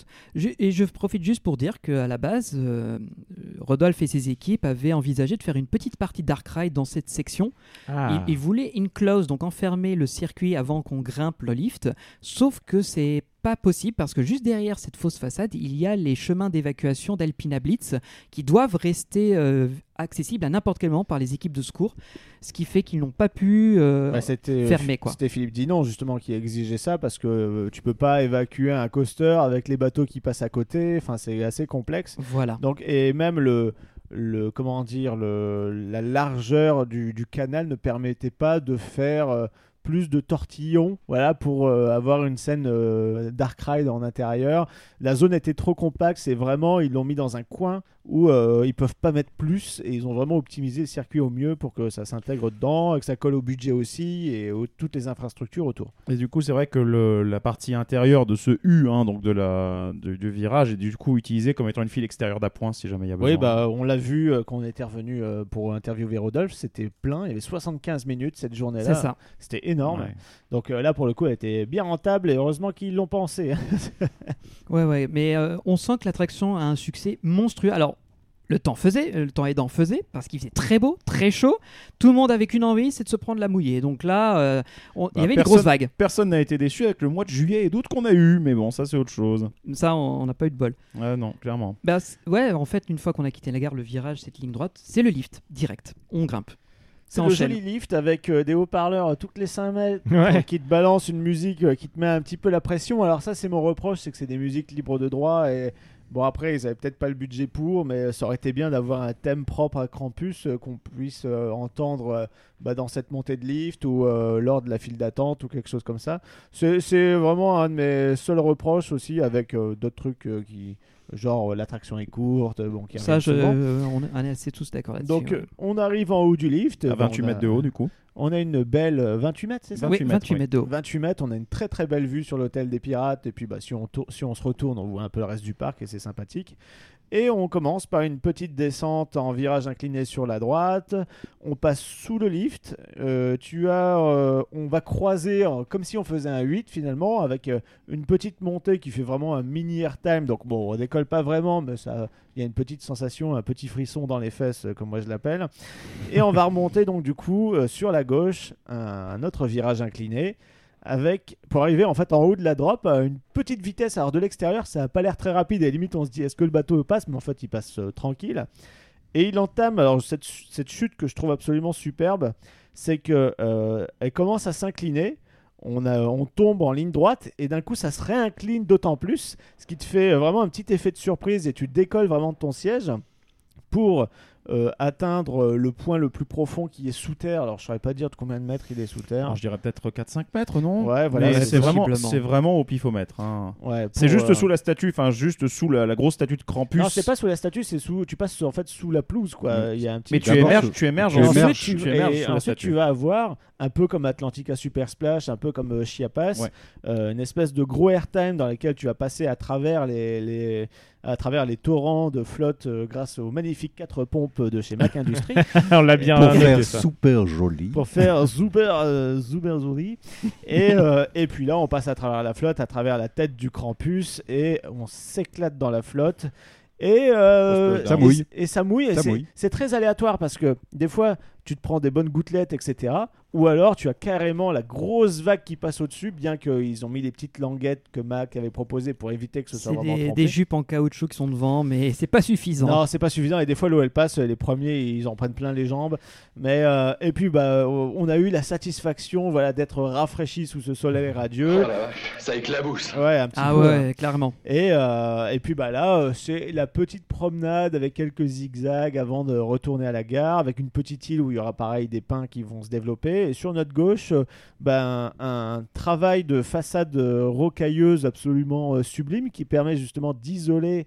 euh, par rapport à la sortie du parc parce qu'on verrait la route qui mène à l'hôtel bon c'est pas terrible et on verrait l'hôtel aussi, hein, Et, directement. euh, ouais. ouais, le, le travail a été euh, magnifiquement Ouais, le mur que- sur le côté, il, il marche très très Il y a bien. aussi Bah. cette cascade, enfin on rajoute encore de la kinétique, on cache, mais en même temps on vous montre autre chose. Donc ça fait pas cacher pour cacher, ça fait cacher avec quelque chose pour euh, vous faire oublier qu'il y avait quelque chose derrière. En même temps, c'est une super bonne, euh, super bonne photolocation parce que du coup, ça te fait un arrière-plan super rocailleux, euh, ultra stylé justement à l'endroit du splashdown, donc l'endroit auquel tu as envie de prendre des photos des, des bateaux en train de passer. Du coup, ça te fait une vraie immersion. Désolé pour le mot là, mais quand même vraiment au niveau de la thématisation, on est vraiment pour les gens qui vont prendre des photos, qui vont les partager sur du réseau social. Plonger dans l'univers. On va vraiment plonger dans le. Voilà, merci, les réseaux sociaux, que c'est effectivement. Eh bien, l'avantage, c'est que du coup, ça va faire une belle. C'est une belle carte postale, quoi, j'ai envie de dire. Ah oui, c'est superbe. Tu, Très, tu- très joli. Ça fait une espèce de, de coin où tu vois la tête du Krampus, Oui. euh, les roches, euh, bon, la végétation qui va se développer au fur et à mesure. Euh, et donc, euh, bah, on fait notre petit demi-tour, on se remet de nos émotions, et puis tu as des petits zigzags en ligne droite euh, qui nous ramènent euh, vers la gare. Avec un, virage un peu putassier parce qu'il passe un peu près du splashdown. Alors voilà, hein. si tu as une bonne synchro, bon, c'est un peu aléatoire, hein, on va dire, mais tu peux te prendre. Une double faciale. Voilà, exactement, un peu de, un peu de, de flotte d'un bateau qui était le bateau suivant, euh, qui se splash à côté de vous. Et on passe très très près de la tête du campus. Et là, le- la vue avec la perspective, elle est magnifique avec les torrents de flotte. Euh, euh, et en fait, tu as vraiment l'impression qu'elle est immense. Bon, elle est grande en soi, c'est vrai, mais quand tu es au pied du truc, c'est là que tu, tu as vraiment ce, moment de contemplation où tu dis waouh, c'est super bien fait, c'est beau. Puis, euh, et on, fait un dernier petit virage, on voit les fameux posters sur la façade de la gare, là, et on revient en gare. Et voilà, c'était euh, Campus Expédition. Donc, certes, c'est un peu court et c'est la chose que tout le monde va se dire. Mais euh, j'ai trouvé, enfin pour moi le contrat il est rempli, c'est une super chouette attraction euh, comparée au niveau du parc. Mhm. Et c'était vraiment quelque chose qui manquait en fait. Bon, il y avait les bûches certes, mais euh, c'est, on va dire que c'est, c'est plus qu'un simple grand splash où euh, voilà on monte, on atterrit dans la flotte. Là il y a la petite partie coaster etc qui leur sert aussi au niveau du marketing pour attirer des gens. Bien sûr. Parce qu'une attraction aquatique en soi, c'est un peu basique, mais là, le, le combo de tout ça, euh, file d'attente thématisée, petite partie coaster euh, à sensation, mais qui reste relativement euh, familiale, et le splash avec euh, tout l'environnement autour, bah, pour moi, c'était euh, c'est- c'est c'est superbe. Quoi. Bah, le parc en même temps avait intérêt, s'ils voulaient réinvestir sur la catégorie water coaster, vu qu'ils avaient déjà la rivière canadienne qui était de la bûche, ils pouvaient pas faire un circuit purement aquatique. Et en plus, si je me trompe pas, alors est-ce que je dis une connerie ou pas? Il me semble que Campus est aussi une des premières générations à avoir les, les rails Mac triangulaires sur un water. Oui, oui. C'est la première euh, attraction avec les triangles euh, qui, qui sont généralisés chez Mac en D'accord. water coaster. Effectivement. Donc même le Poséidon qui est à Europa Park n'a pas ça pour le Non. coup, et donc c'est la première qui est ici. Et en termes de ride expérience, bah, c'est vraiment cool, c'est super fluide, hein, c'est génial. Parce qu'il y a une, une vraie recherche aussi. Si tu prends euh, les attractions comme le train de la mine ou la rivière canadienne, c'est plus le, le coaster qu'on a entouré de bois et on a mis plein d'éléments de, la mine avec des lampes en se disant bon bah c'est comme ça hein, par l'attraction, c'est comme ça que ça marche. Sauf que là ils ont vraiment compris comment ça fonctionne et qu'il fallait aussi une petite histoire derrière. Donc C'est euh, vrai. Est-ce qu'on a trouvé le campus finalement? Non. pendant cette ex- expédition? Non. En fait, euh, c'est la partie un peu, euh, on va dire, un peu dans le flou de l'histoire. On passe à travers donc euh, la sculpture du Dans Krampus qui s'appelle le Mont Krampus. Ça vient encore de l'histoire, mais on ne on échappe semblerait-il au Krampus. C'est peut-être aussi pour ça qu'il y a cette musique angoissante dans le lift, mais on ne rencontrera pas le Krampus et il va falloir repartir dans une nouvelle expédition. Voilà, pourquoi faut le refaire plein de fois D'ailleurs, euh, à propos de ce rocher, on... il y a eu une époque où ils avaient mis un design, mais c'était vraiment too much, tu vois, genre un campus en pierre géant qui Alors, chope les rails. Précision, c'était la campagne de communication Voilà, c'est ça. qui en avait fait un tout petit peu, trop. caisses, ouais, Ouais. voilà. Et euh, au final, c'est vrai que la statue du Krampus, qu'on a vu les premières photos, bah, c'était pas impressionnant. Je me souviens, j'avais fait bonjour, c'est le Krampus.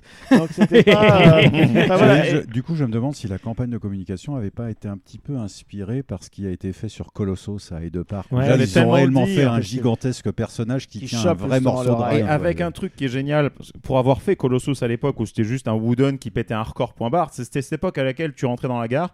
Et l'élément le plus prenant, c'était la grosse plaque Guinness Book of Records.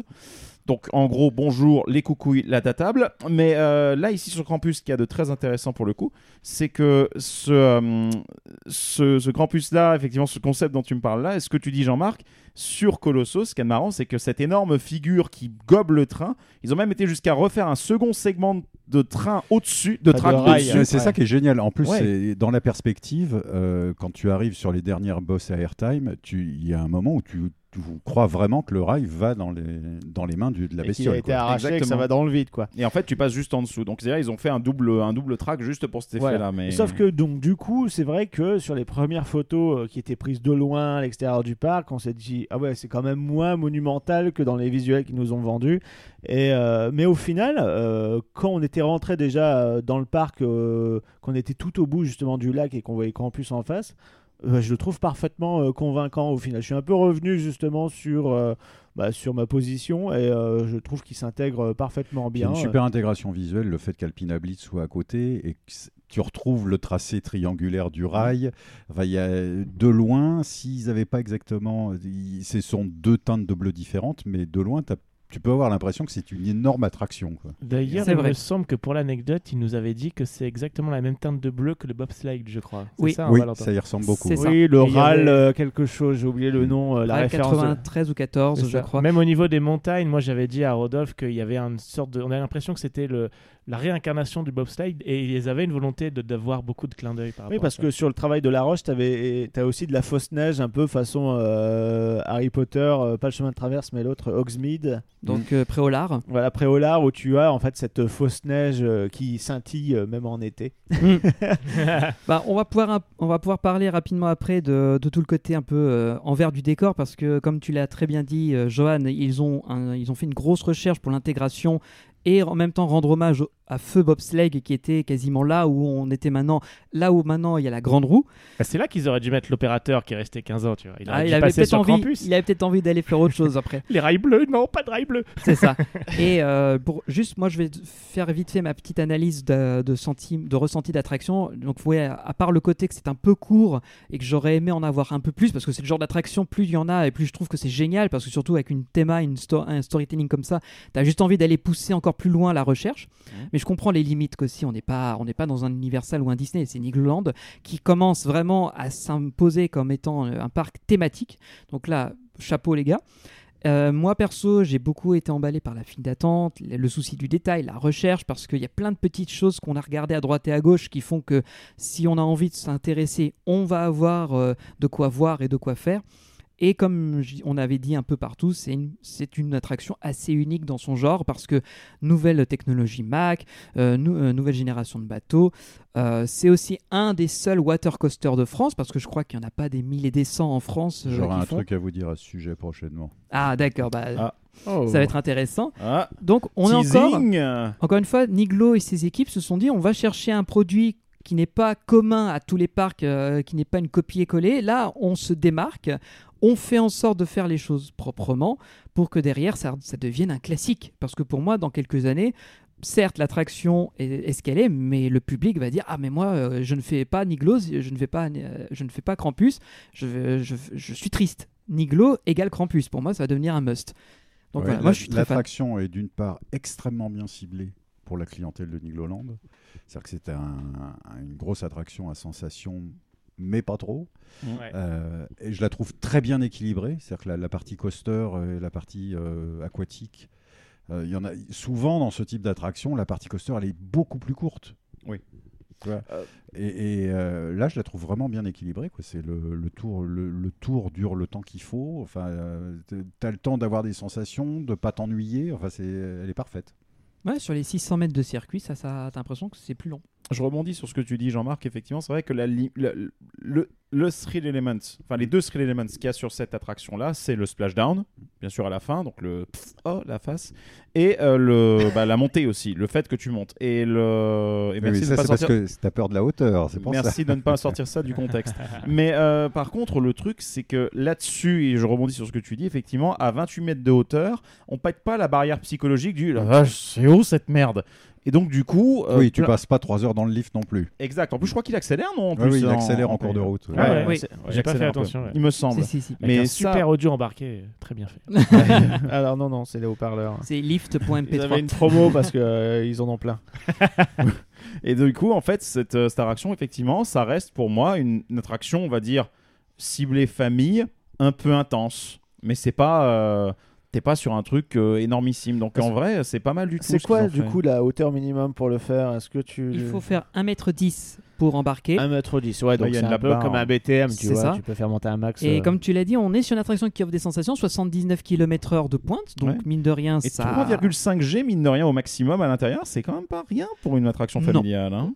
On le sent surtout sur la partie Dans le coaster. premier virage. ouais, dans le Voilà. premier virage. C'est là que tu as un peu ce sentiment Oui. d'écrasement un peu dans le siège. Alors ça reste très doux par rapport à d'autres attractions, mais on le ressent quand même. Il y a ce petit effet qui fait des guillis au ventre, comme on dit. D'ailleurs, ça, ça- ça vibrote un petit peu justement euh, à cet endroit-là. Bon, euh, c'est pas de la vibration euh, extrêmement euh, désagréable, mais je me demande si c'est pas à cause justement du. Tu vois, dans le canal, quand on arrive, le tout premier virage, la roue elle tapote un petit peu sur le, sur le bassin en béton. Ouais. Bah, ça, Et c'est, je me dis, ça se trouve, c'est complètement inhérent au fait qu'on on est dans une technologie hybride Ouais. où le, le véhicule doit pouvoir passer d'un manège sur rail à un canal de flotte. C'est Donc, ça. euh, Et d'ailleurs, Philippe il faut Dinan laisser une certaine latitude au Mm. véhicule pour pouvoir se, se caler sur les deux, les deux parcours.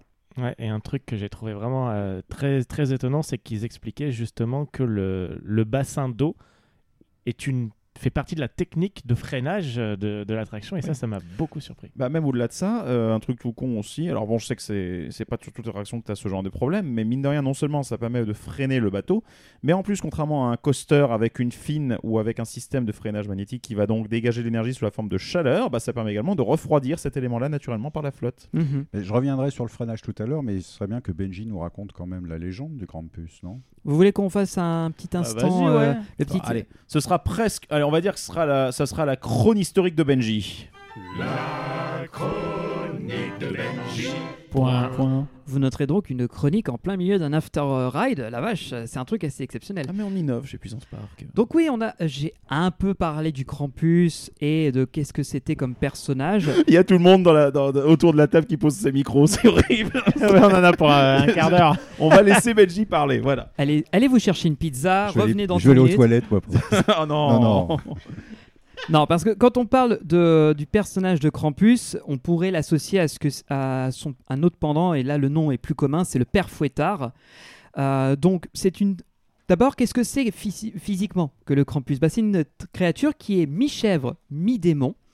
Et euh, qui... mis chèvre derrière, non? Non, je ferai pas la blague. Non, mais ça va, elle était, ma- elle était bien. Bon. Et donc qui frappe littéralement les enfants pour les forcer à être sages. Donc comme je disais plus tôt, c'est vous avez le Saint Nicolas qui lui récompense. Ah oui, voilà, c'est ça. Non, bah, merci. bravo. Merci Nedry. Non, euh, comme je disais, c'est un personnage euh, qui vient avec le Saint Nicolas. Donc Saint Nicolas est le Père Noël, on va dire, surtout connu dans l'est de l'Europe et dans le sud, dans lequel il va récompenser les enfants sages en leur donnant des sucreries. Alors la tradition, c'est l'orange, mais maintenant, on va plutôt dire des cadeaux. Et le Père Fouettard, aka notre Krampus, que si vous n'avez pas été sage pendant l'année, va venir vous récompenser soit d'un petit morceau de charbon dans la version soft, donc pas de cadeau entre guillemets, donc- ou la version trash, il va carrément vous faire disparaître. Voilà. Alors c'est cl- c'est clairement une créature de Noël en fait, le Krampus. Oui, c'est une créature de la fin oui. de l'année. Waouh Donc le, le nom Krampus est dérivé du mot allemand Krampen, qui, qui signifie griffe, et Ouais. il est le fils euh, de Hel dans la, dans la mythologie nordique. Donc euh, vous voyez, on refait avec les monstres Ah oui, légendaires. sa, sa mère, elle blague pas. hein. Ah non. Il a les Non. mêmes caractéristiques que d'autres créatures démoniaques et effrayantes de la mythologie grecque, donc on emprunte un peu partout. Euh, on peut se rapprocher des satyres ou des faunes, pour ceux qui s'y connaissent un petit peu dans la mythologie. Euh, ce personnage, donc légendaire, vous l'avez très bien dit, fait partie des traditions de Noël, mais surtout, comme je disais, en Allemagne. Donc c'est plutôt centre-est de l'Europe, où euh, pour le coup, ben, c'est début décembre. Parce que là-bas, on fête pas trop Noël le 25, c'est plus fête le la 6. Saint-Nicolas le 6 décembre. Exact, Exactement. Exactement. Et ce personnage de Krampus vient la nuit avant le 6 décembre, justement pour faire un premier nettoyage, si j'ose dire. Ah. Pour dire, vous avez été un mauvais garçon ou une mauvaise petite fille, vous aurez un petit morceau de charbon, et Saint-Nicolas qui va passer après ne donnera rien. Ou si vous avez été vraiment un pire petit garçon, pire petite fille, vous disparaîtrez et Nicolas passera pas du tout. Voilà, donc ça au moins vous êtes Oui, au courant. Harvey lui prépare le boulot, quoi. Ah ben il est, il un peu euh, voilà, il passe avant le reste quoi. Donc c'est clairement le pendant maléfique de Saint Nicolas. Et euh, dans le folklore germanique, il va passer la veille du 6 décembre dans une nuit qui porte son nom. Alors désolé, je ne parle pas allemand, Greg, tu me, tu me, tu Je me rattraperas. oui, si tu. Krampus Nacht. Je pense que c'est Ouais, comme ça. la Krampus, Krampus Nacht, ouais. Ouais, La- la nuit du La Krampus. Voilà. Et sachant que le 6 décembre, comme je l'ai dit, c'est la- le jour de Saint Nicolas qui se dit Nikolaus Stag. Ah, Nicolas. Mais Voilà. Ça, ça serait génial que pendant la période Christmas à Nigloland, du coup, il y ait un truc spécial dans cette attraction. Putain, ce. Rodolphe, si tu nous écoutes. Voilà, on, te- on te Bah, pave après, la voix. Il fera s- peut-être ça à Nigloween. En plus, en- Ah, pas bête. Ouais, Bah quand, oui, tu sors de la, quand tu sors de l'attraction, on peut te donner un charbon, ça coûte pas cher.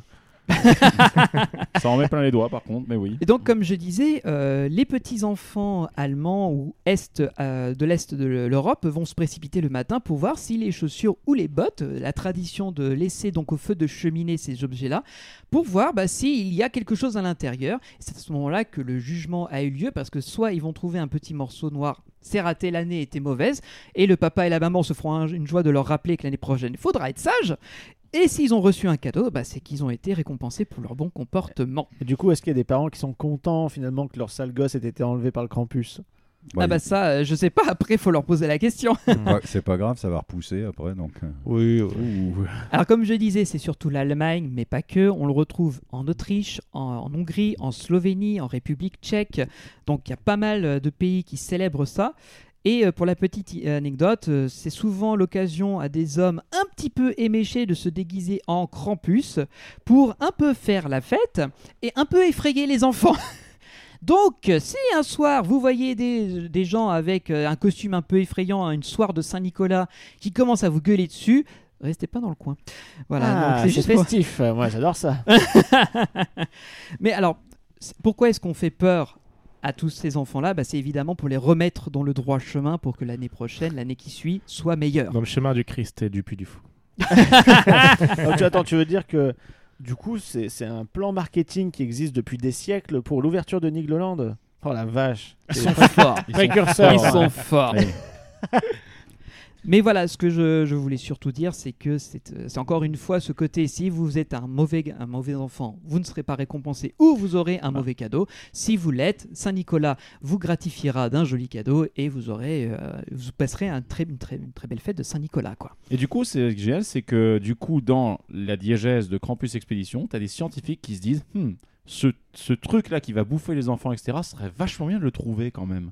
Bah, su- surtout que ce qui est marrant dans la série euh, teasing qui était sortie sur YouTube, Ouais. Où il y avait plusieurs petits épisodes, c'était des jeunes enfants qui partaient à, à la Ah, recherche pour, de être ça. raccord, pour être. Donc euh, voilà, voilà, ils sont pas froids aux yeux ces jeunes enfants, mais euh, si j'étais eux, j'éviterais. Mais en tout cas, on sait que c'est c'est le genre de, de monstre qui, euh, si tu le déranges, lui, il va, va pas se priver pour se venger euh, le soir venu, quoi, Ah, au moment venu. Ça aurait été trop chouette que toute l'expédition soit menée par un scientifique qui, dans son enfance un jour, avait reçu un charbon. Et Ce serait drôle. Euh, comme quoi, on se dit, euh, notre folklore européen regorge de petites euh, légendes et de, toutes sortes de créatures qui sont tout à fait libres de droit et qui permettent de faire des thématisations géniales et de ne pas s'enquiquiner avec des propriétés intellectuelles dont plus personne n'a grand-chose à faire. N'est-ce pas c'est- Disney c'est ce qu'on- ce se disait justement j'en parlais avec un très bon pote là euh, pas plus tard qu'hier et justement on se disait bah c'est vrai que maintenant vu que les, euh, les lieux communs science-fiction spatiale euh, Far West etc tout ça a déjà été utilisé par plein de parcs à tort ou à raison et plus ou moins justement hein, je ne critique pas euh, par exemple Prépertu qui fait du western ils le font très bien donc il n'y a pas de souci avec ça. Mais euh, c'est vrai que maintenant on voit qu'il y a beaucoup de parcs qui essaient de se différencier en allant chercher dans plein de nouveaux trucs. Là, les mythes et légendes, bah, le Yeti, le Krampus, ce genre de trucs. On a aussi beaucoup, beaucoup tout ce qui va être les légendes arthuriennes qui sont en train de revenir un petit peu, n'est-ce pas, Toverland avec Avalon, euh, tout ce genre de trucs. Et donc, du coup, finalement, ça fait quoi? Ça fait que toutes ces légendes-là ont l'avantage d'être, un, effectivement libre de droit, mais en plus, complètement réinterprétable à l'envie. Il n'y a, pas de code, il n'y a pas de code préétabli, contrairement à, mettons, Arthur et les Minimoys, à Europa Park et Futuroscope qui vont devoir respecter le cahier des charges de la licence au poil de cul. Alors que là, bah, tu peux l'interpréter de plein de façons, tu peux même le moderniser. Je pense qu'en fait, on risque de voir des trucs assez intéressants. Vous voyez, je pense à un truc spontanément là. Vous voyez euh, la série Sherlock Mhm. Oui. On n'est pas sur, une, on n'est pas sur une- un mythe, mais on est quand même sur un mythe moderne, on va dire. Sherlock Holmes en lui-même. Et typiquement, euh, je me demande si à un moment on va pas voir arriver ce genre de truc dans les parcs. Et peut-être que c'est déjà arrivé et que je suis inculte, hein, donc je ne veux pas me. Mais peut-être qu'à un moment on verra ce genre de mythe modernisé. Typiquement, euh, comme Sherlock Holmes à l'origine, dans les années. C'est dans quelles années Fin, fin du 19e. fin 19e, c'est ça. Et euh, la série Sherlock qui avait transposé ça au 21e. Et bah peut-être qu'à un moment on va voir ce genre de mythe également arriver, version modernisée, ça va nous créer de nouvelles attractions avec de nouvelles technologies et de nouveaux Bah. thèmes qu'on n'avait pas imaginé. Euh, au final, je, je vois un parallèle euh, qui est évident, c'est que pour moi, Krampus, c'est un peu euh, l'expédition Everest quoi, de, de Nigloland. C'est créatures mythologiques euh, qui se passent dans une ça. zone géographique qu'on peut implanter dans le parc parce que c'est dans le thème, là en l'occurrence c'est la zone suisse. Euh, et on part à la recherche de cette créature, on la voit, on la voit pas, voilà, ça dépend, peu importe. Mais ça fait tout de suite un, ça, ça crée un engouement dans le sens où tu te dis ah bah non seulement c'est une attraction qui est fun, mais en plus euh, il y a un petit enjeu quoi. Et en plus, tu me fais penser à un truc. Alors, c'est du, c'est du fantasme euh, de coaster fan, là, mais en plus, tu penses avec cette colline qui se trouve derrière, qui est verdoyante. Là, c'est magnifique déjà à l'heure actuelle. Mais en plus, dans la zone suisse, est-ce que je suis le seul à penser qu'un petit wooden coaster à cet endroit-là. Et écoute, c'est marrant, c'est une discussion que j'avais eue avec euh, l'un des frères Gélis il y a quelques années. Ah bah. On avait discuté de, je crois que c'est Boulder Dash aux États-Unis qui Mhm. venait d'ouvrir et qui était effectivement un mountain coaster comme ça sur une colline. Ce serait superbe. chouette. Ça Mais pas en ce moment hein. parce qu'il y a des pénuries de bois. Ah bah là oui. Ouais, voilà, c'est compliqué. N'oubliez pas que dans non, une vidéo sur les réseaux maintenant, sociaux. euh, Connaissant, euh, connaissant les Gélis, euh, s'ils faisaient un coaster bois, je pense qu'ils feraient un, un hybride, mais pas type RMC, c'est-à-dire structure en bois et rail en métal. Ils feraient un type euh, Wood Express au Parc Saint-Paul, c'est-à-dire structure Mhm. en acier galva, c'est-dire le truc qui bouge pas une fois que c'est installé, et piste en bois. Bah, un peu, un Ah. peu aussi ce qu'il y a sur. euh, Enfin bon, c'est pas la même chose, mais California, California Screaming qui du coup simule un coaster bois avec oui, sauf qu'il est quoi. intégralement en acier. Il est intégralement acier pour le coup. C'est Mais- intéressant. Bah, D'ailleurs, ça, ça nous fait reboucler un peu sur euh, ce que disait euh, les, euh, Rodolphe Gélis, dans le sens où Krampus marque un tournant dans le développement de Nigloland, et il nous en a un peu parlé dans l'interview. Il nous disait que ça y est là, il est arrivé au bout du parc, c'est-à-dire qu'il y a cette route après et l'hôtel des pirates qui marque la délimitation, et que l'objectif dans euh, les années qui vont venir va surtout être du, de la mise à niveau, du renouvellement. Donc il y a pas mal de beaux projets qui pourraient arriver, j'espère, si le Covid ne vient pas encore gâcher leur Ah projet. bah si, il a- n'oublie pas qu'il vient de faire le symbole de l'oiseau qui était un indice euh, pour la future attraction. C'est vrai, ceux qui ont vu dans les réseaux sociaux, là, il a fait une interview sur Instagram il y a pas très longtemps dans lequel on lui demandait quelle serait les fut- la future nouveauté ou les futures nouveautés. En guise d'indice, il fait un signe de main avec euh, comme s'il faisait un oiseau. Ou alors un, un sigle de gang euh, de rappeurs de Los Angeles. on On sait pas. on, on va, on va rester sur l'oiseau, s'il te plaît. On va rester. oui, je pense. Mais voilà, on- en tout cas, on, on sait que les projets de Ninglo seront intéressants dans les années à venir, puisque là, il y a peut-être des choses qui vont être renouvelées ou modifiées. Et, ça, c'est aussi Il y intéressant. a une volonté justement de, de continuer à thématiser le parc, à le landifier aussi pour lui donner de plus en plus ouais. de cohérence. C'est vrai, d'ailleurs, donc on est, on l'a dit, on était dans le quartier suisse, qui est un des plus aboutis. Et juste à côté, il y a la forêt merveilleuse où il y a Noisette Express, la nouveauté de l'année dernière. Euh, on en a parlé aussi dans nos interviews, hein, je vous renvoie là-dessus. Et euh, donc, je fais un petit saut dans le temps, mais on pourra revenir dessus après. On a eu la, la chance de, de faire Noisette Express en, en VIP, puisqu'ils l'ont activé pour nous, et ça nous a permis... Alors, pour ceux qui ne l'avaient pas fait, parce que j'ai eu la chance de la faire euh, en, en octobre Non, moi j'ai dernier, découvert du coup. ouais. euh, là, tu as pu la découvrir. Euh, Johan, toi, tu l'avais faite ou c'était une Ouais, découverte J'ai découvert aussi, euh, c'était super sympa. Et, Voilà. et je m'attendais à un truc beaucoup plus minimaliste et au final euh, la zone est magnifique et j'ai même eu des petites sensations dedans donc c'est dire. Ah oui, Oh là là La file d'attente, elle est très jolie. encore une Oui, fois, ouais. c'est euh, du très beau, tr- très bel ouvrage, bien détaillé. Ah, bien joué, Brandon. Ah, oui, voilà, on peut applaudir Brandon et ses, Brandon et ses équipes. Alors, Ah, t'es bah, gentil, on va enchaîné- fracasser les micros si on applaudit là. Donc, non, euh, non, mais euh, enchaîner le cœur y est. quoi. Le cœur y est. C'est- C'est c'est bien de voir qu'il y a de plus en plus de projets comme ça.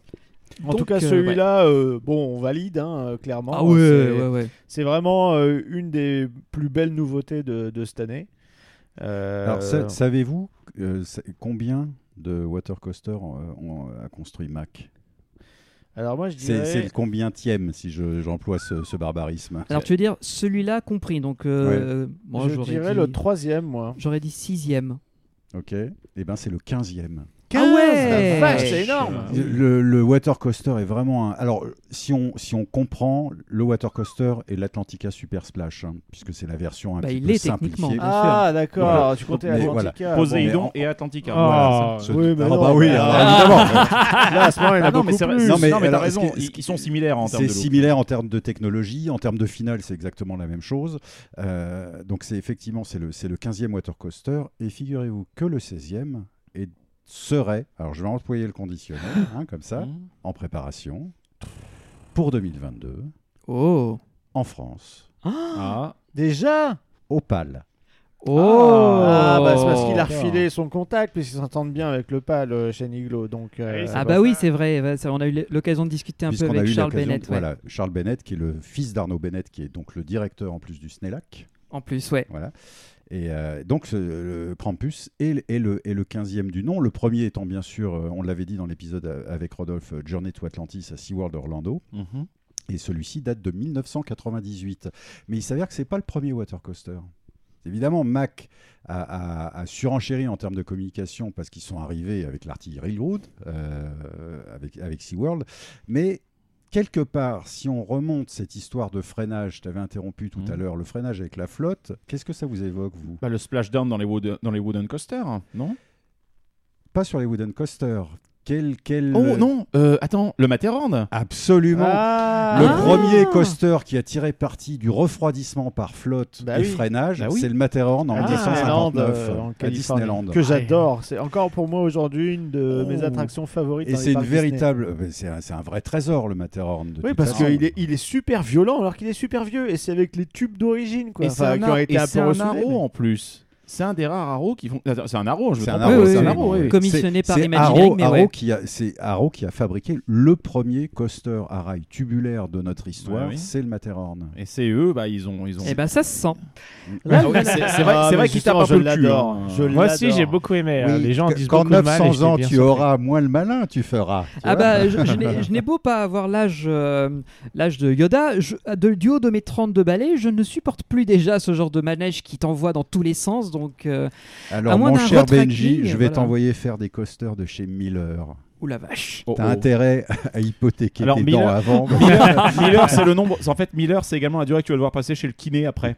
Oui, C'est et ça. tu as aussi euh, le. Tu as aussi une marque qui s'appelait euh, Miller Meteor euh, qui faisait des conversions de, de Cadillac dans les années euh, 60 en corbillard. Donc, euh, Et, du coup, et ce, qui est drôle, ce qui est drôle, c'est que Miller et Météor, ce sont des marques de bière. Et pour la mise en bière et les corbillards, ça va très bien. Bah et, Ah et- oui. et justement, la bière, parlons-en, parce que du coup, il nous disait, il nous disait justement qu'il avait fait le forcing pour que le truc passe, mais à la sortie de Krampus, on, a une tireuse peut- à bière locale. Oui, il y a la bière du Krampus local. Et c'est génial. Donc après, en fait, il y, Eh a- ben, il y a- donc. il y a eu d'autres tentatives de water coaster. C'est-à-dire que c'est grosso modo des hybrides flume coaster. Il y en a eu un qui s'appelait Aventure Coaster au Japon, qui a été construit en 1985. Et puis, il y a eu le Big Timber Log Ride, qui est un truc construit par Miller justement à Enchanted Forest dans l'Oregon, qui, a une grosse grosse partie coaster. Et quand on regarde les photos, on se dit ils ont vraiment pris un coaster, ils ont mis un flume au bout. C'est assez spectaculaire. Jusqu'à l'arrivée de Journey to Atlantis. Mhm. Évidemment, il a fallu que les autres constructeurs rentrent dans la course. Donc, c'est Premier. Rides qui tout de suite euh, s'est lancé dans le truc. Et ils ont fait Buzz So Falls l'année suivante. Et euh, c'était moins convaincant, on va dire. Mhm. Euh, au point que euh, quelques années plus tard, cette attraction-là a fermé. Et SNS Sunsail l'a transformé en launch coaster qui s'appelle maintenant euh, Powder Keg. D'accord. Le seul liquid coaster, puisque c'est comme ça que l'appelait Premier Ride, euh, encore en, en activité. Oui, parce que quand tu sors, elle est à liquide. liquide. Surtout Greg. Alors, je vais essayer de pas me planter dans le nom. C'est le Vankaputus à, en Finlande, à Linanmaki. Pourquoi tu nous insultes euh, tous, autant que vous êtes. en devant Capoussou.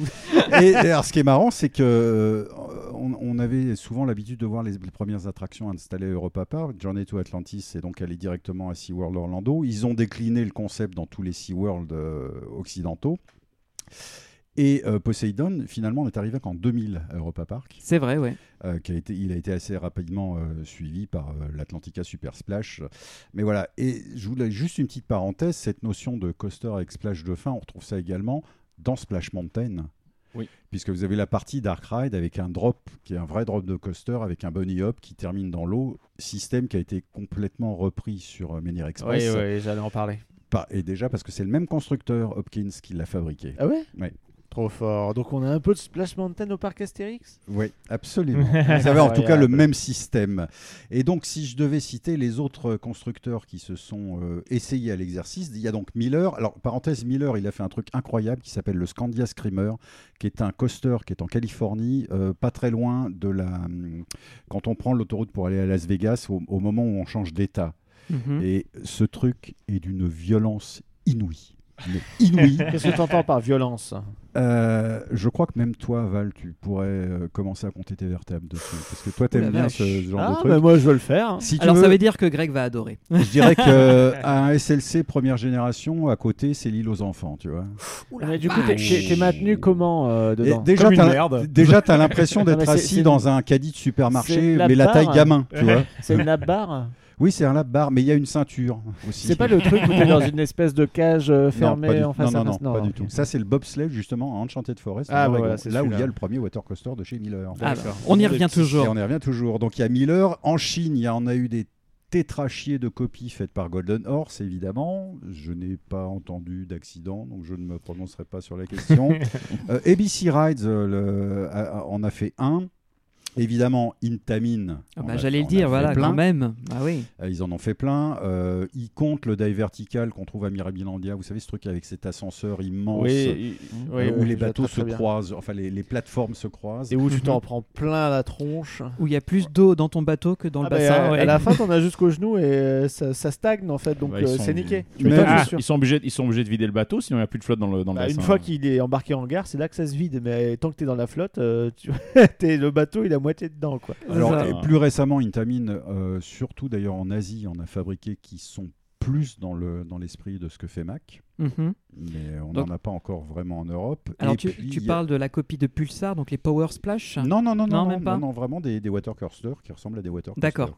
Ouais, vu que ça, en fait, ils en ont pas encore Ah, fait. de- des- Parenthèse Pulsar, mais qu'est-ce que c'est bien. Mais Pulsar, voilà, c'est la Ah, nouvelle mais génération. qu'est-ce que c'est bien. Nouvelle génération de water coaster au final. Quelle bonne surprise, quel fun, euh, quelle belle attraction. Eh ben, D'ailleurs, on, si on- on devait y aller euh, dans notre road trip, donc là on, fait une- on digresse depuis un moment, autant y aller jusqu'au bout. On Oui. devait aller à Walibi Belgium. Malheureusement, ils, sont, euh, ils se sont pris les, les intempéries du siècle en Belgique et en Allemagne, donc euh, ça devait se faire et on croise les Voilà. doigts. Réouverture en octobre en- normalement. toute, On euh, pense toujours à vous, Toutes les nos amis. pensées, voilà, Voilà, aux et on, de on Walibi sera là euh, pour vous soutenir à la réouverture, c'est obligé. Mais ouais, po- les Power Splash, donc Pulsar qui était le proto, est incroyable, incroyable. C'est Ah, très, ça, a une emprise au génial, sol quoi. microscopique et ça a des sensations de fou. Ouais. Et sinon, euh, oui, encore Et alors j'en ai encore dire deux. Il y Ouais. avait Interlink, donc constructeur eu- européen basé en Angleterre, euh, qui bossait un peu avec Sockey à une époque. En fait, c'est un fédérateur de, de, de techniques.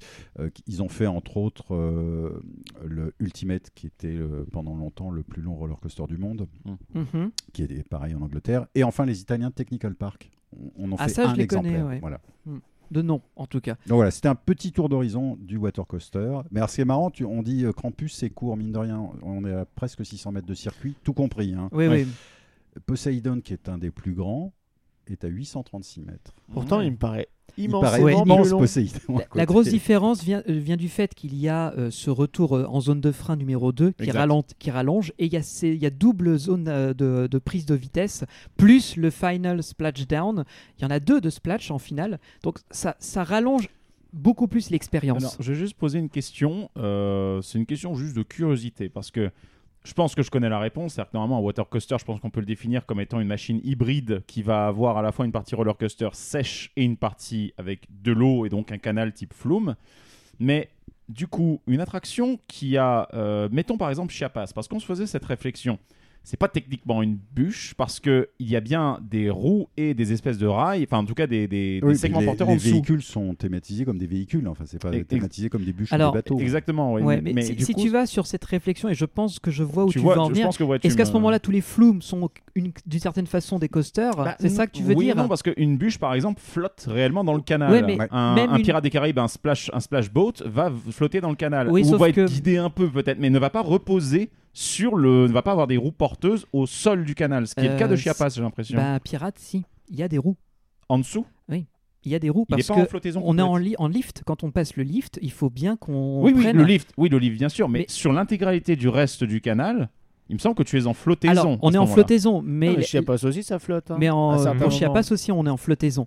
Il y a juste les moments où il y a les changements de direction, que ce soit les retournements, les, les- les différents track switch qu'on prend et les lifts, comme tu l'as très bien Ouais. dit avec les chaînes. Mais on se rapproche plus d'un Pirate des Caraïbes en termes de technologie, puisqu'on a de la chaîne, on a des roues porteuses, des roues guideuses, mais qui ne sont là que dans ces sections-là, comme pour Pirates des Caraïbes ou d'autres. C'est le Hollandais volant qui est vraiment sur rail du début à la fin. Bah, lui, Oui. c'est un water coaster pour le coup. Là, le, le Hollandais volant, voilà, c'est un très très bon exemple, euh, Johan, que tu viens de citer. Le Hollandais volant, de bout en bout, nous sommes, Ouais, ouais, track- euh, nous sommes traqués. Bah, tu le sens parce que après le splashdown, justement, tu redescends un peu sous la flotte. euh, Mais surtout, sous. Tu sens que c'est, on n'a pas ce sentiment d'avoir une avancée Ouais, chaotique, c'est très droit. continu. Oui, oui, Et on sent qu'on est tracté par en dessous. Tout et à ça fait. fait, là, c'est un pur water Non, parce que je coaster. posais ouais. la question, c'est parce que vu que je n'ai pas fait Chiapas et que je regardais quand même un petit peu comment était fait le canal, je regardais un petit peu au niveau de l'arrivée, euh, juste après le, le dernier splash, le retour en station, Bah, et tu, vois très très bien au sol, bah tu vois très très bien au sol des freins, des trucs, des machins, et tu vois également en fait le, le, le guide, donc c'est Ouais. pas vraiment des rails, mais les pistes. Non, mais qui de toute les façon, roues, quoi. les, quand les flumes, euh, vous dites les bûches, elles flottent. Oui, elles flottent, mais elles ont des roues également. hein. Oui.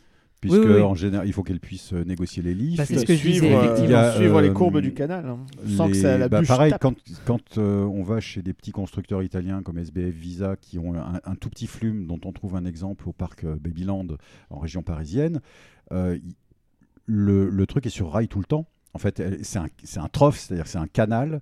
euh, Il y a des roues porteuses et des roues guides sur les côtés. Et puis il y a juste un splashdown. Et pour Ok. euh, rebouquer sur ce que tu dis avec euh, Chiapas, les freins qu'on a à la fin Oui. sont aussi nés de la complexité de cette attraction qui ont été faits par Intamin, qui était que les bateaux arrivaient à une vitesse monstrueusement élevée à cette fin de drop et que par euh, obligation, pour éviter que qu'il y ait un accident et que la tuve puisse valider, ils ont ajouté ces freins euh, qui fait que les bateaux prenaient une allure de, fo- de fou. Mais là, c'est plus dû à une nécessité technique et de sécurité que par une volonté pure et dure de la part de, de Fantasyland. Ah, tu m'étonnes, parce qu'en plus, le virage de sortie de Splash Zone Zone, il est pas très très loin après. Ah non, non, non, euh, encore une fois, l'attraction est dans un mouchoir de poche avec la fin des freins, tu entames limite le virage de retour en quai, donc ouais, euh, ouais. il y avait intérêt à ce que ça freine. Mais euh, voilà, donc là on a pas mal digressé sur euh, le côté des autres attractions et je te remercie Jean-Marc pour ta petite chronique qui était super intéressante. Bah oui, merci pour vos précisions, les amis, c'était passionnant. Et on va, on va un peu, il y a encore quelques infos à sortir autour de Campus Expédition parce que là, on a un peu digressé, mais ce qui était absolument génial, c'est qu'après cette matinée de on-ride, enfin de tour en boucle, on nous a proposé d'aller dans l'envers du décor et de découvrir le côté technique de l'attraction. Et là, on était tous regroupés. On a pu voir entre autres le, track, euh, enfin le, le, le dé- le- comment on appelle ça déjà? Ce, rail qui permet d'envoyer les trains. transfert. La piste de Le transfert. transfert track, merci. track, ouais. Le transfert track qui envoie les bateaux du côté ride normal au côté garage et on a pu voir cette grosse machinerie en route. Avec une sirène très nostalgique. Oui, oui, mais c'était Mmh. c'était Mmh. absolument génial parce que euh, côté gare, en fait, si tu te mets sur le côté du quai euh, à droite, donc c'est là où il y a la deuxième zone de débarquement, on va dire, qui est. C'est celle-là, Il y ouais. a un bateau qui est stocké devant, donc c'est celui de derrière. Et en fait, tu as comme une espèce de cadre, et en fait, le mec peut ouvrir le cadre et il a accès, en fait, il a la vue sur le garage et il a la console qui est juste là, et c'est lui qui va en fait euh, faire coulisser le bateau sur la droite pour que ça s'aligne avec euh, euh, le, le track du garage sur lequel tu peux aligner 5, 6 véhicules. quelque chose 5 comme ça. véhicules, il me semble, et euh, entièrement motorisés de bout en bout, ce qui fait que les opérateurs ou les techniciens n'ont pas à pousser les bateaux de quelque façon que ce soit, ce qui est génial et simplifie la tâche parce que c'est quand même des grosses embarcations, on l'oublie, mais c'est très lourd. Une fois que le, bateau est arrivé en, garage, ben, s'il y a de la place, et ben, il y a un système qui va propulser le bateau directement sur cette ligne droite de, stockage, et si besoin est, il y a des palans qui vont l'enlever de cette zone de support, et il y a toute une, euh, une section d'entretien. Et nous, ce que l'on a eu le droit de, de visiter, donc c'est cette euh, zone de stockage de garage, où pour l'occasion, ils nous avaient installé un écran de télé qui diffusait en boucle le making-of de l'attraction. Il y avait des banderoles avec les specs techniques de l'attraction. Et c'est à ce moment-là, on en revient, où on nous a demandé d'ouvrir la fameuse enveloppe qu'on nous avait remis un peu plus tôt, dans laquelle se trouvait une jolie plaque en métal. Alors, les- et ces plaques en métal, c'était des tags qui reçoivent justement euh, en même temps que les rails. Chaque rail, en fait, euh, dessus, tu as un tag avec un numéro de série euh, et à quelle portion du circuit il correspond. Donc, nous, c'est marqué Chienne 6. Enfin, ça doit être Shine, Sheen, je sais pas. je- oui, je C'est Ouais, de l'allemand, donc, voilà. Donc nous, on a euh, la portion numéro 6 qui est en gros dans le, la première drop euh, en virage. Le premier virage. ouais. Voilà, donc euh, on, est tous, on était tous parrains en fait d'un morceau de l'attraction. Donc nous on l'a gardé, on l'a encadré le petit plan, etc. Et c'est super euh, cool de leur part parce que bon c'est un truc en général il finit à la poubelle à la fin du chantier et là ils les ont gardés euh, pour euh, justement nous et puis bah voilà ça nous fait un petit quelque chose en plus quoi, c'est sympathique de leur part. Bah, c'est pas tous les jours qu'on a ce genre de choses. Je savais même pas que ça existait. Tu vois, Voilà. j'étais pas au courant. Et euh, et t'as Philippe Dinan euh, qui du coup avec euh, bah, des espèces de grandes banderoles qu'ils avaient fait pour l'occasion nous a montré en fait le schéma. Euh, Il y avait la coupe de profil, la vue aérienne, euh, le découpage des, euh, des différentes portions justement euh, dont on a euh, le tag. Et ben il nous a il a dit si vous avez des questions, allez-y foncez. Il nous a fait tout un descriptif technique, nous a parlé des travaux du chantier, etc. C'était fort intéressant et on sent que le mec il était là du début à la fin et c'était absolument intéressant. Toi, toi, Greg, c'est dommage que tu n'étais pas là parce que tu aurais eu 10 000 questions à lui Ah, poser. clairement, oui. Surtout que lui, il a de la bouteille, il est dans ce parc depuis maintenant des années et il en a connu. Euh, euh, tous des- leurs écrans fonctionnaient, Greg. hein, donc, Il en a vu des vertes et des pas mûres. Bref, euh, c'est un puits d'anecdotes euh, sans fin. C'est génial, quoi. Bon, je vais continuer un peu la, petite histoire que je voulais vous raconter à propos des rails, etc. Donc, euh, d'habitude, donc, euh, quand un, fabricant ou un, parc décide d'acheter un coaster, c'est le fabricant, a- aka Mac, qui s'occupe de la peinture. Sauf que cette fois-ci, euh, Niglo a dit Ouais, sauf que nous, on veut un truc très particulier.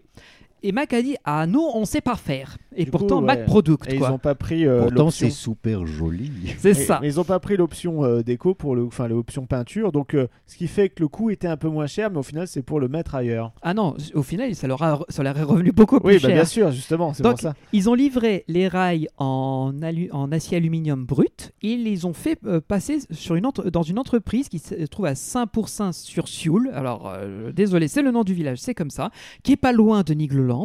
Et en fait, cette entreprise était la seule en capacité de peindre et de, pro- de, de protéger les rails exactement comme ils ont voulu. C'est-à-dire qu'ils ont passé trois couches de peinture là-dessus, plus de la laque, plus de la protection anti-UV, tout ce que tu veux. particulier du métal, ouais. Et ils ont obtenu la fameuse teinte dont on parlait un peu plus tôt dans l'épisode, qui est la Le peu- râle quelque chose. voilà, très proche de la couleur du bobsleigh, feu le bobsleigh qui n'existe plus.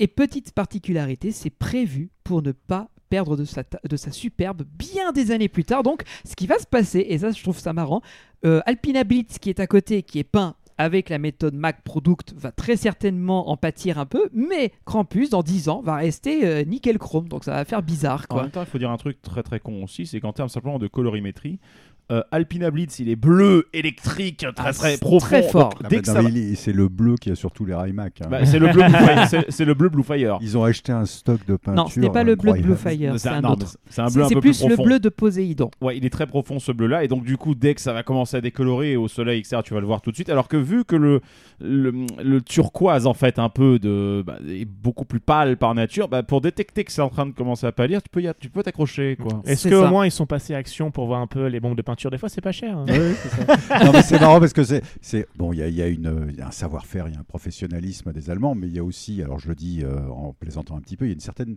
petite rigidité aussi de la part de nos camarades germaniques. Oui, Et oui, ça oui, me rappelle oui, une toute oui, petite oui. anecdote. C'était du temps de la construction du parc de la Toison d'Or qui était à, À Dijon.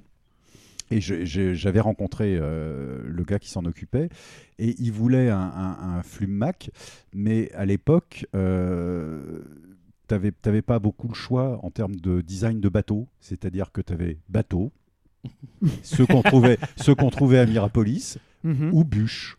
Ah ouais. Et pareil, quand je suis allé bosser sur la trace du Hura au parc Astérix, euh, on leur a dit euh, comment est-ce qu'on peut faire les voitures ah, mais vous avez le choix, vous savez, voiture bobsleigh ou voiture de course, parce qu'ils ont fait effectivement un bobsleigh sur le thème de la course Oh, automobile. Dieu. Et voilà, c'était ça. Mais on, tu avait as le, eu, on euh, avait le choix. Mais nous, on veut voiture préhistoire. euh. Bah, du part. coup, t'as eu un. Ils- Ouais, c'était des bobsleigh un peu basiques, hein, à trace du Bah, c'est le, c'est le, c'est le- le véhicule de base sur lequel on a mis des autocollants. Ils nous, ont fait, ils nous ont fait une Henry Ford, c'est-à-dire que vous pouvez choisir la couleur que vous voulez, du moment que c'est noir, quoi. Absolument.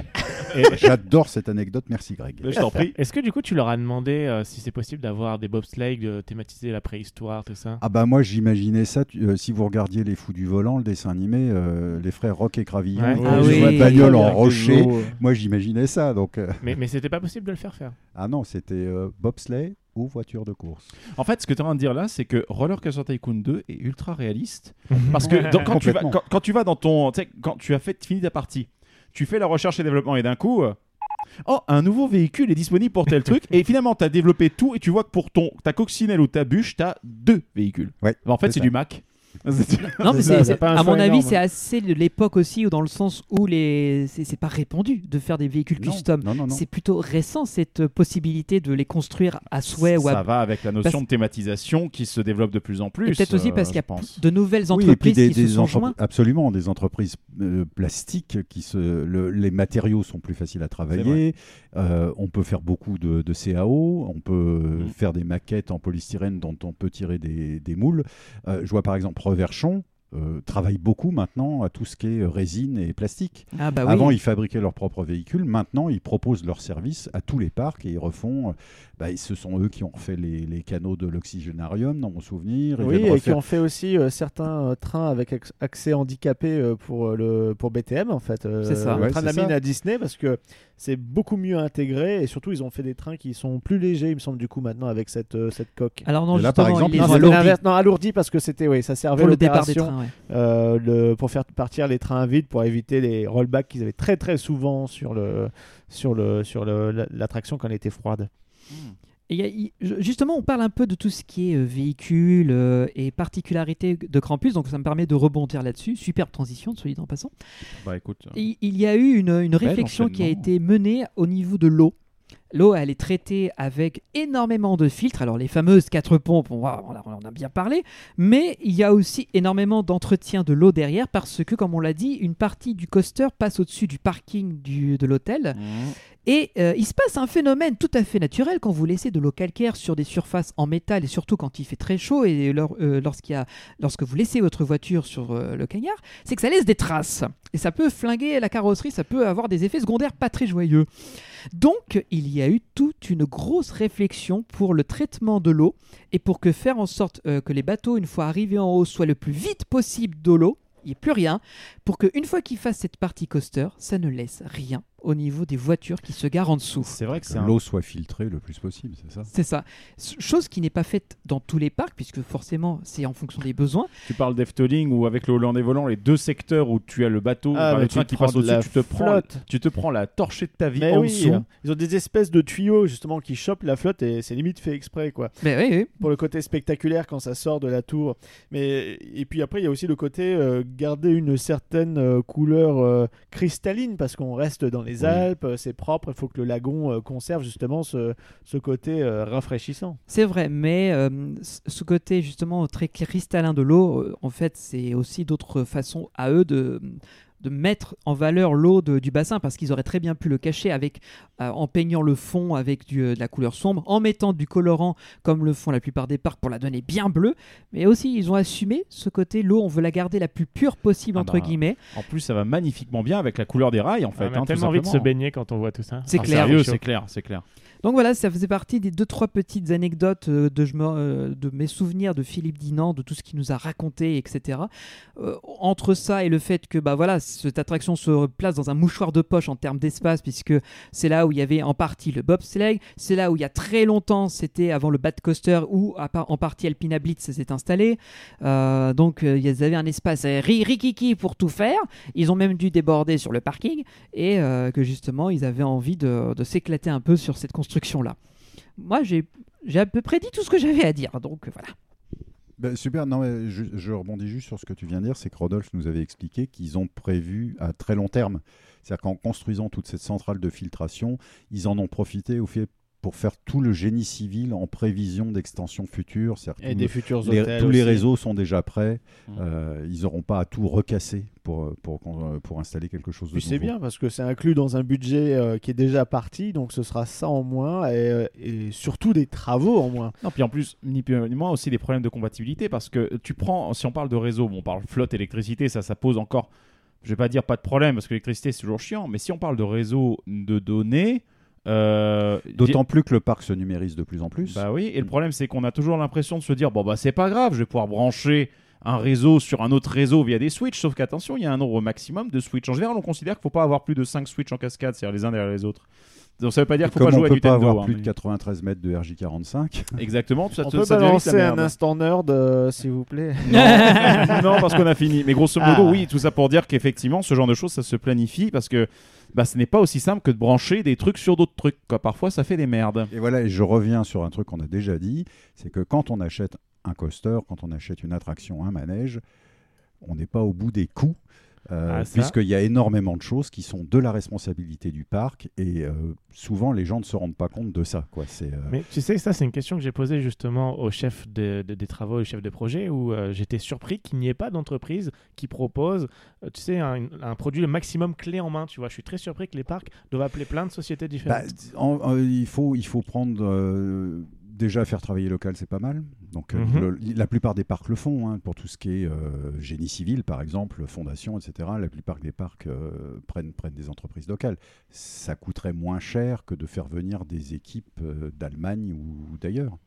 Donc, c'est pour ça que c'est de la responsabilité du parc qui achète l'attraction de se charger de ces postes-là. Moi, je suis toujours très surpris. Même pour le, le montage du coaster, On il a- faut une autre société. Ouais, on, on, on, a- on en arrive je- je- rapidement, euh, je diverge vers le parc Saint-Paul. Quand ils ont construit le Wood Express, en fait, ils ont fait venir très peu de personnes du Gravity Group. Mhm. euh, en France. Alors que du temps de la construction de Tonnerre des Zeus, il y a une énorme équipe de Custom Coaster International qui, qui était venue euh, des États-Unis jusqu'en France pour construire le coaster. Mais ça, ça veut dire que de toute façon, c'est. Alors, je rajouterai par rapport à tout ce que tu rajoutes le côté légal avec euh, les, les normes, les lois locales, euh, le plan local d'urbanisme que beaucoup d'entreprises extérieures ne connaissent absolument pas. Donc, ça veut dire que euh, pour des gens qui viendraient de loin, par exemple d'Allemagne, des Pays-Bas ou de Suisse, comme pour citer les grands constructeurs, ils doivent comprendre les réglementations Ouais. locales très vite. Alors que c'est plus simple de dire à une boîte qui est déjà implantée dans le coin et qui a connaissance de tout ça, nous, on va venir avec ce qui va aller par-dessus, vous faites le dessous et vous, vous savez le faire, et après, bah, il y a juste les deux qui doivent matcher. Donc, je pense l'intérêt de travailler de plus en plus en BIM, ce qu'on disait avec Rodolphe, de, de travailler sur plan et que les plans soient calés, que les entreprises locales, en général, savent lire les plans. Moi, j'ai été sur des chantiers où les, gars, les gens ne savaient pas lire les plans, donc c'était un vrai cauchemar. C'est un peu embêtant. Mais, mais voilà, c'est. Oui, vas-y, Greg, tu voulais dire Je, quelque je me chose. permets juste un instant nerd pour le coup. BIM, ça signifie Building Information Absolument, Model. oui, en gros, c'est le plan, c'est la version 3D et numérique, donc sur laquelle quand tu vas cliquer sur une pièce, tu as toutes les spécifications, là où sur un plan, tu as qu'une vue en un, en un certain nombre de dimensions qui sont un peu plus limitées. Quoi. Donc en gros, c'est une version euh, CAO euh, ultra avancée du plan d'un bâtiment ou d'une attraction. Absolument. Du coup, je pense qu'on a fait un petit peu le tour de, de ce podcast sur Ah bah là, l'attraction. on a Alors, dernier, tour de table, validation de. Ouais, c'est ça. ouais. Pourquoi vous me regardez tous là d'un Ah, parce que la, table as- la commence là. Et tu as fait un flume C'est Ouais. incroyable Et j'ai fait un flume. Il y a ta photo à accrocher maintenant dans le. Ouais. Euh, bah, il va peut-être falloir l'enlever. Euh, parce que me concernant, les amis, euh, la partie coaster est vraiment très bien. Je l'aime beaucoup. Mais la partie flume. Mais la partie flume, ça me pose un petit souci. et ouais, et ça c'est le problème, c'est-à-dire que Rodolphe, je me rappelle, et franchement, Rodolphe, je, je- franchement, je t'apprécie beaucoup parce que t'es vraiment super sympa. T'étais juste devant moi quand justement vous m'avez fait rider. Et je me rappelle très bien, toi, après le splash, qui me demande Alors, c'était comment C'était comment? Moi, je fais Oh, c'était bien. Non, Et je suis désolé. très humide. J'ai un peu, j'ai un peu manqué. J'aurais dû. Voilà, je- non, non, l'attraction est très très bien. C'est vrai que j'étais un peu refroidi par le, fla- par le splash. Bah oui, ça refroidit parce ça que que l'eau était fraîche. C'est à ça ça que ça sert. sert. Mais c'est vrai que je ne suis pas, je suis pas amateur de splashdown en général. Et en vrai, l'attraction, si je la juge purement objectivement, donc si je vais abstraction de, de mon sentiment personnel qui fait que sur un splash, sur une attraction aquatique, non, je n'aime pas ces attractions-là. Donc du coup, voilà. Mais en soi, la file d'attente de ce que j'en ai vu, ultra bien aimé. En plus, excellente gestion de la lumière. Tu re-rentres, tu rentres dans la petite salle en haut, tu es effectivement bien vite dans la pénombre, tu as immédiatement cette ambiance qui s'installe. Les différentes salles qu'on vous a décrit, on comprend l'idée du truc, etc. La théma des bateaux parfaite, le circuit fluide à mort. Euh, la, la vision de la zone de splashdown, c'est juste magnifique. Je veux dire, en soi, l'eau super turquoise, les roches bien brunes, les cascades qui apportent du blanc et de la kinétique. Enfin, franchement, c'est Super génial. joli. C'est super joli. Et du coup, bah, en gros, oui, je veux dire, l'attraction est magnifique. Clairement, je la recommande à toute personne qui va aller à Nigloland. Parce que clairement, oui, tout le monde n'est pas con comme moi à pas aimer les flumes, mais il n'empêche que euh, moi, me concernant, oui, mon avis subjectif, c'est le coaster était super, le flume, je me serais, euh, disons, si on peut enlever la flotte, moi ça me va bien. on quoi. le refera en décembre, tu vas voir, c'est super.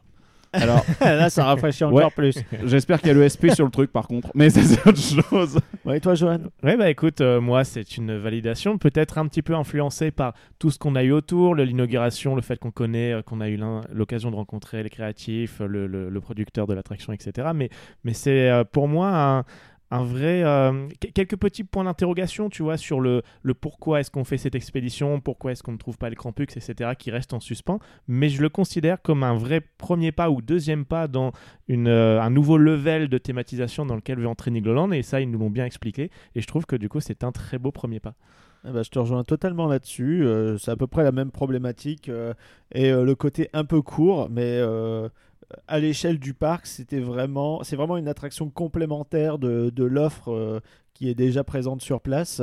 Et euh, ça, euh, ça nous laisse imaginer que l'avenir du parc, si ça continue dans cette direction-là, bah, c'est que du bon.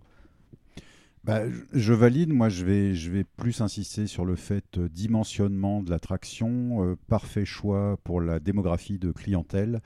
Euh, et puis, encore une fois, c'est fait avec goût, c'est fait avec soin. Euh, Nigloland a été créé par Philippe et Patrice Gélis et on sentait qu'ils savaient faire ça et qu'ils le feraient bien. Ils ont passé les rênes à Rodolphe, le, fils de- le fils de Philippe. Et moi, je suis absolument pas inquiet pour l'avenir. Je suis même, j'ai même très très envie de voir ce qui va se passer après. En tout cas, Krampus est parfaitement choisi, parfaitement adapté et dimensionné pour le parc. Nigloland va pour moi entrer, entre vraiment dans ce type de parc où euh, le- les, les financiers sont aussi une avec une sensibilité artistique, ce qui n'est pas le cas dans tous les parcs et ça c'est hyper important. Il y a une notion de créativité hein, qui est réellement incarnée à la direction, ça se sent. Contrairement à une, question purement de gestion qui serait, bah, pff, voilà quoi, on s'en plaint suffisamment quoi. Et Pour- toi, Benji, pour, Pour clôturer moi, pour clôturer, euh, effectivement, excellent ajout de Nigloland. Comme tu l'as très bien dit, Jean-Marc, ça répond à, à la clientèle que cible Nigloland, qui est extrêmement familiale, locale, régionale, et pour lequel on vient passer une, une journée ou une après-midi. Pour moi, j'aurais peut-être effectivement aimé que ce soit un chouïa plus long, que ce qu'il y ait un peu plus d'explications sur le pourquoi on ne trouve pas le Krampus, comme avait dit Joanne plus tôt, mais en soi, je leur pardonne parce que ils sont en train de mettre le pied dans le monde du storytelling et dans l'immersivité. Et euh, pour moi, il faut un premier pas. Et pour, une, on va dire pour un premier galon d'essai qui est un peu plus élaboré que les autres, ils l'ont, ils l'ont assez bien, euh, ils l'ont assez bien fait. Je termine juste et je te laisse la main, euh, Greg. Et euh, après, pour moi, voilà, je trouve que le débit 850 personnes par heure en théorique fait le café, mais un tout petit chouïa plus pour moi aurait été un vrai plus parce que c'est une attraction en été surtout sera très populaire et il y aura beaucoup de monde. Et on l'a bien vu le 12 juin, il y avait effectivement beaucoup plus de monde. Mais pour 12 millions d'euros d'investissement général de la zone, je pense que c'est 12 millions rondement investis que le public va adorer. Et euh, je leur souhaite que ce soit vraiment le pied à l'étrier pour que demain, les futures nouveautés du parc soient euh, aussi bien, aussi quali. Et je n'en doute pas là-dessus. Je suis convaincu, comme tu l'as très bien dit, Jean-Marc, que le parc est entre, de très bonnes mains par des passionnés connaisseurs qui ont les, pieds sur terre et en même temps un peu les yeux dans le ciel et euh, qui savent euh, se projeter dans l'avenir. quoi. Voilà, et bah écoutez les amis, je pense qu'on a fait le tour concernant Campus. Oui, oui, c'est une attraction euh, qui fait monter euh, le parc d'un cran de plus. On a dit qu'on a fait le tour, voilà. Grand de plus. Ouais. Ta, ta, ta, ta. Merci beaucoup de Bah, remonter le niveau des vannes, Val. Ouais, ouais. Ça fait plaisir. Donc euh, Ah non, merde, mauvais jingle. Bref. pas, pas de musique de fin cette fois-ci parce qu'il n'y a pas spécialement de, Bah, Il n'y a de pas de encore musique attitrée attitrée, à ouais. Non, c'est un peu compliqué, mais donc ça va me permettre de faire mon petit monologue habituel de fin d'épisode. Bah, limite, on- est-ce qu'on pourrait pas en profiter pour couper un peu dans ce monologue? Parce que vu qu'on peut nous retrouver sur puissancepark.fr, bah, que les gens viennent sur puissancepark.fr. Oui, c'est vrai, mais de dire qu'on est sur Twitch, qu'on est sur euh, tous les SoundCloud, euh, podcasts et compagnie, vous nous retrouvez, qu'on a notre chaîne YouTube et euh, que sur les réseaux sociaux, dès qu'on est sur un parc et surtout sur Instagram, bah, vous avez des tonnes de stories que Valentin euh, font, euh, fait avec nous et que c'est super cool. D'ailleurs, vous êtes de plus en plus nombreux et encore une fois, merci à vous tous. Merci à vous de nous suivre. Et euh, si vous avez envie de soutenir l'aventure Puissance Park, eh ben, vous avez notre petite page Utip dans laquelle un petit café, ça fait toujours plaisir. Et de toute façon, avec ça, ben, ça nous permet de continuer l'aventure et de faire de beaux projets. Johan et moi, on est plus chocolat chaud par contre. Voilà, ben, moi ça. aussi, je vous le dis en, tout- en toute euh, honnêteté, je préfère le chocolat. Moi, ce sera une eau minérale, merci. Donc voilà, et ça conclut également notre petite série autour de Nigloland. On, on vous a proposé trois épisodes, j'espère, de qualité.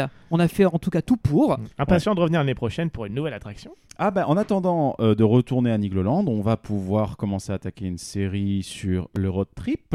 Effectivement, si vous nous avez suivis dans nos pérégrinations européennes, vous avez pu voir que on en a fait du parc. Donc Là, vous on en a fait de la relance euh, niveau européen, merde Voilà, là, on a bien participé. Il n'y aura pas que de- du after park européen, vous inquiétez pas, on a d'autres dossiers qui sont, de- qui sont dans les pipes depuis un moment et il sera temps de les, les voir sortir. Donc vous inquiétez pas, il y a du dossier. Voilà, voilà, et ben merci beaucoup à tous de nous avoir suivis. On se retrouve dans deux semaines pour un nouvel épisode de Puissance Park.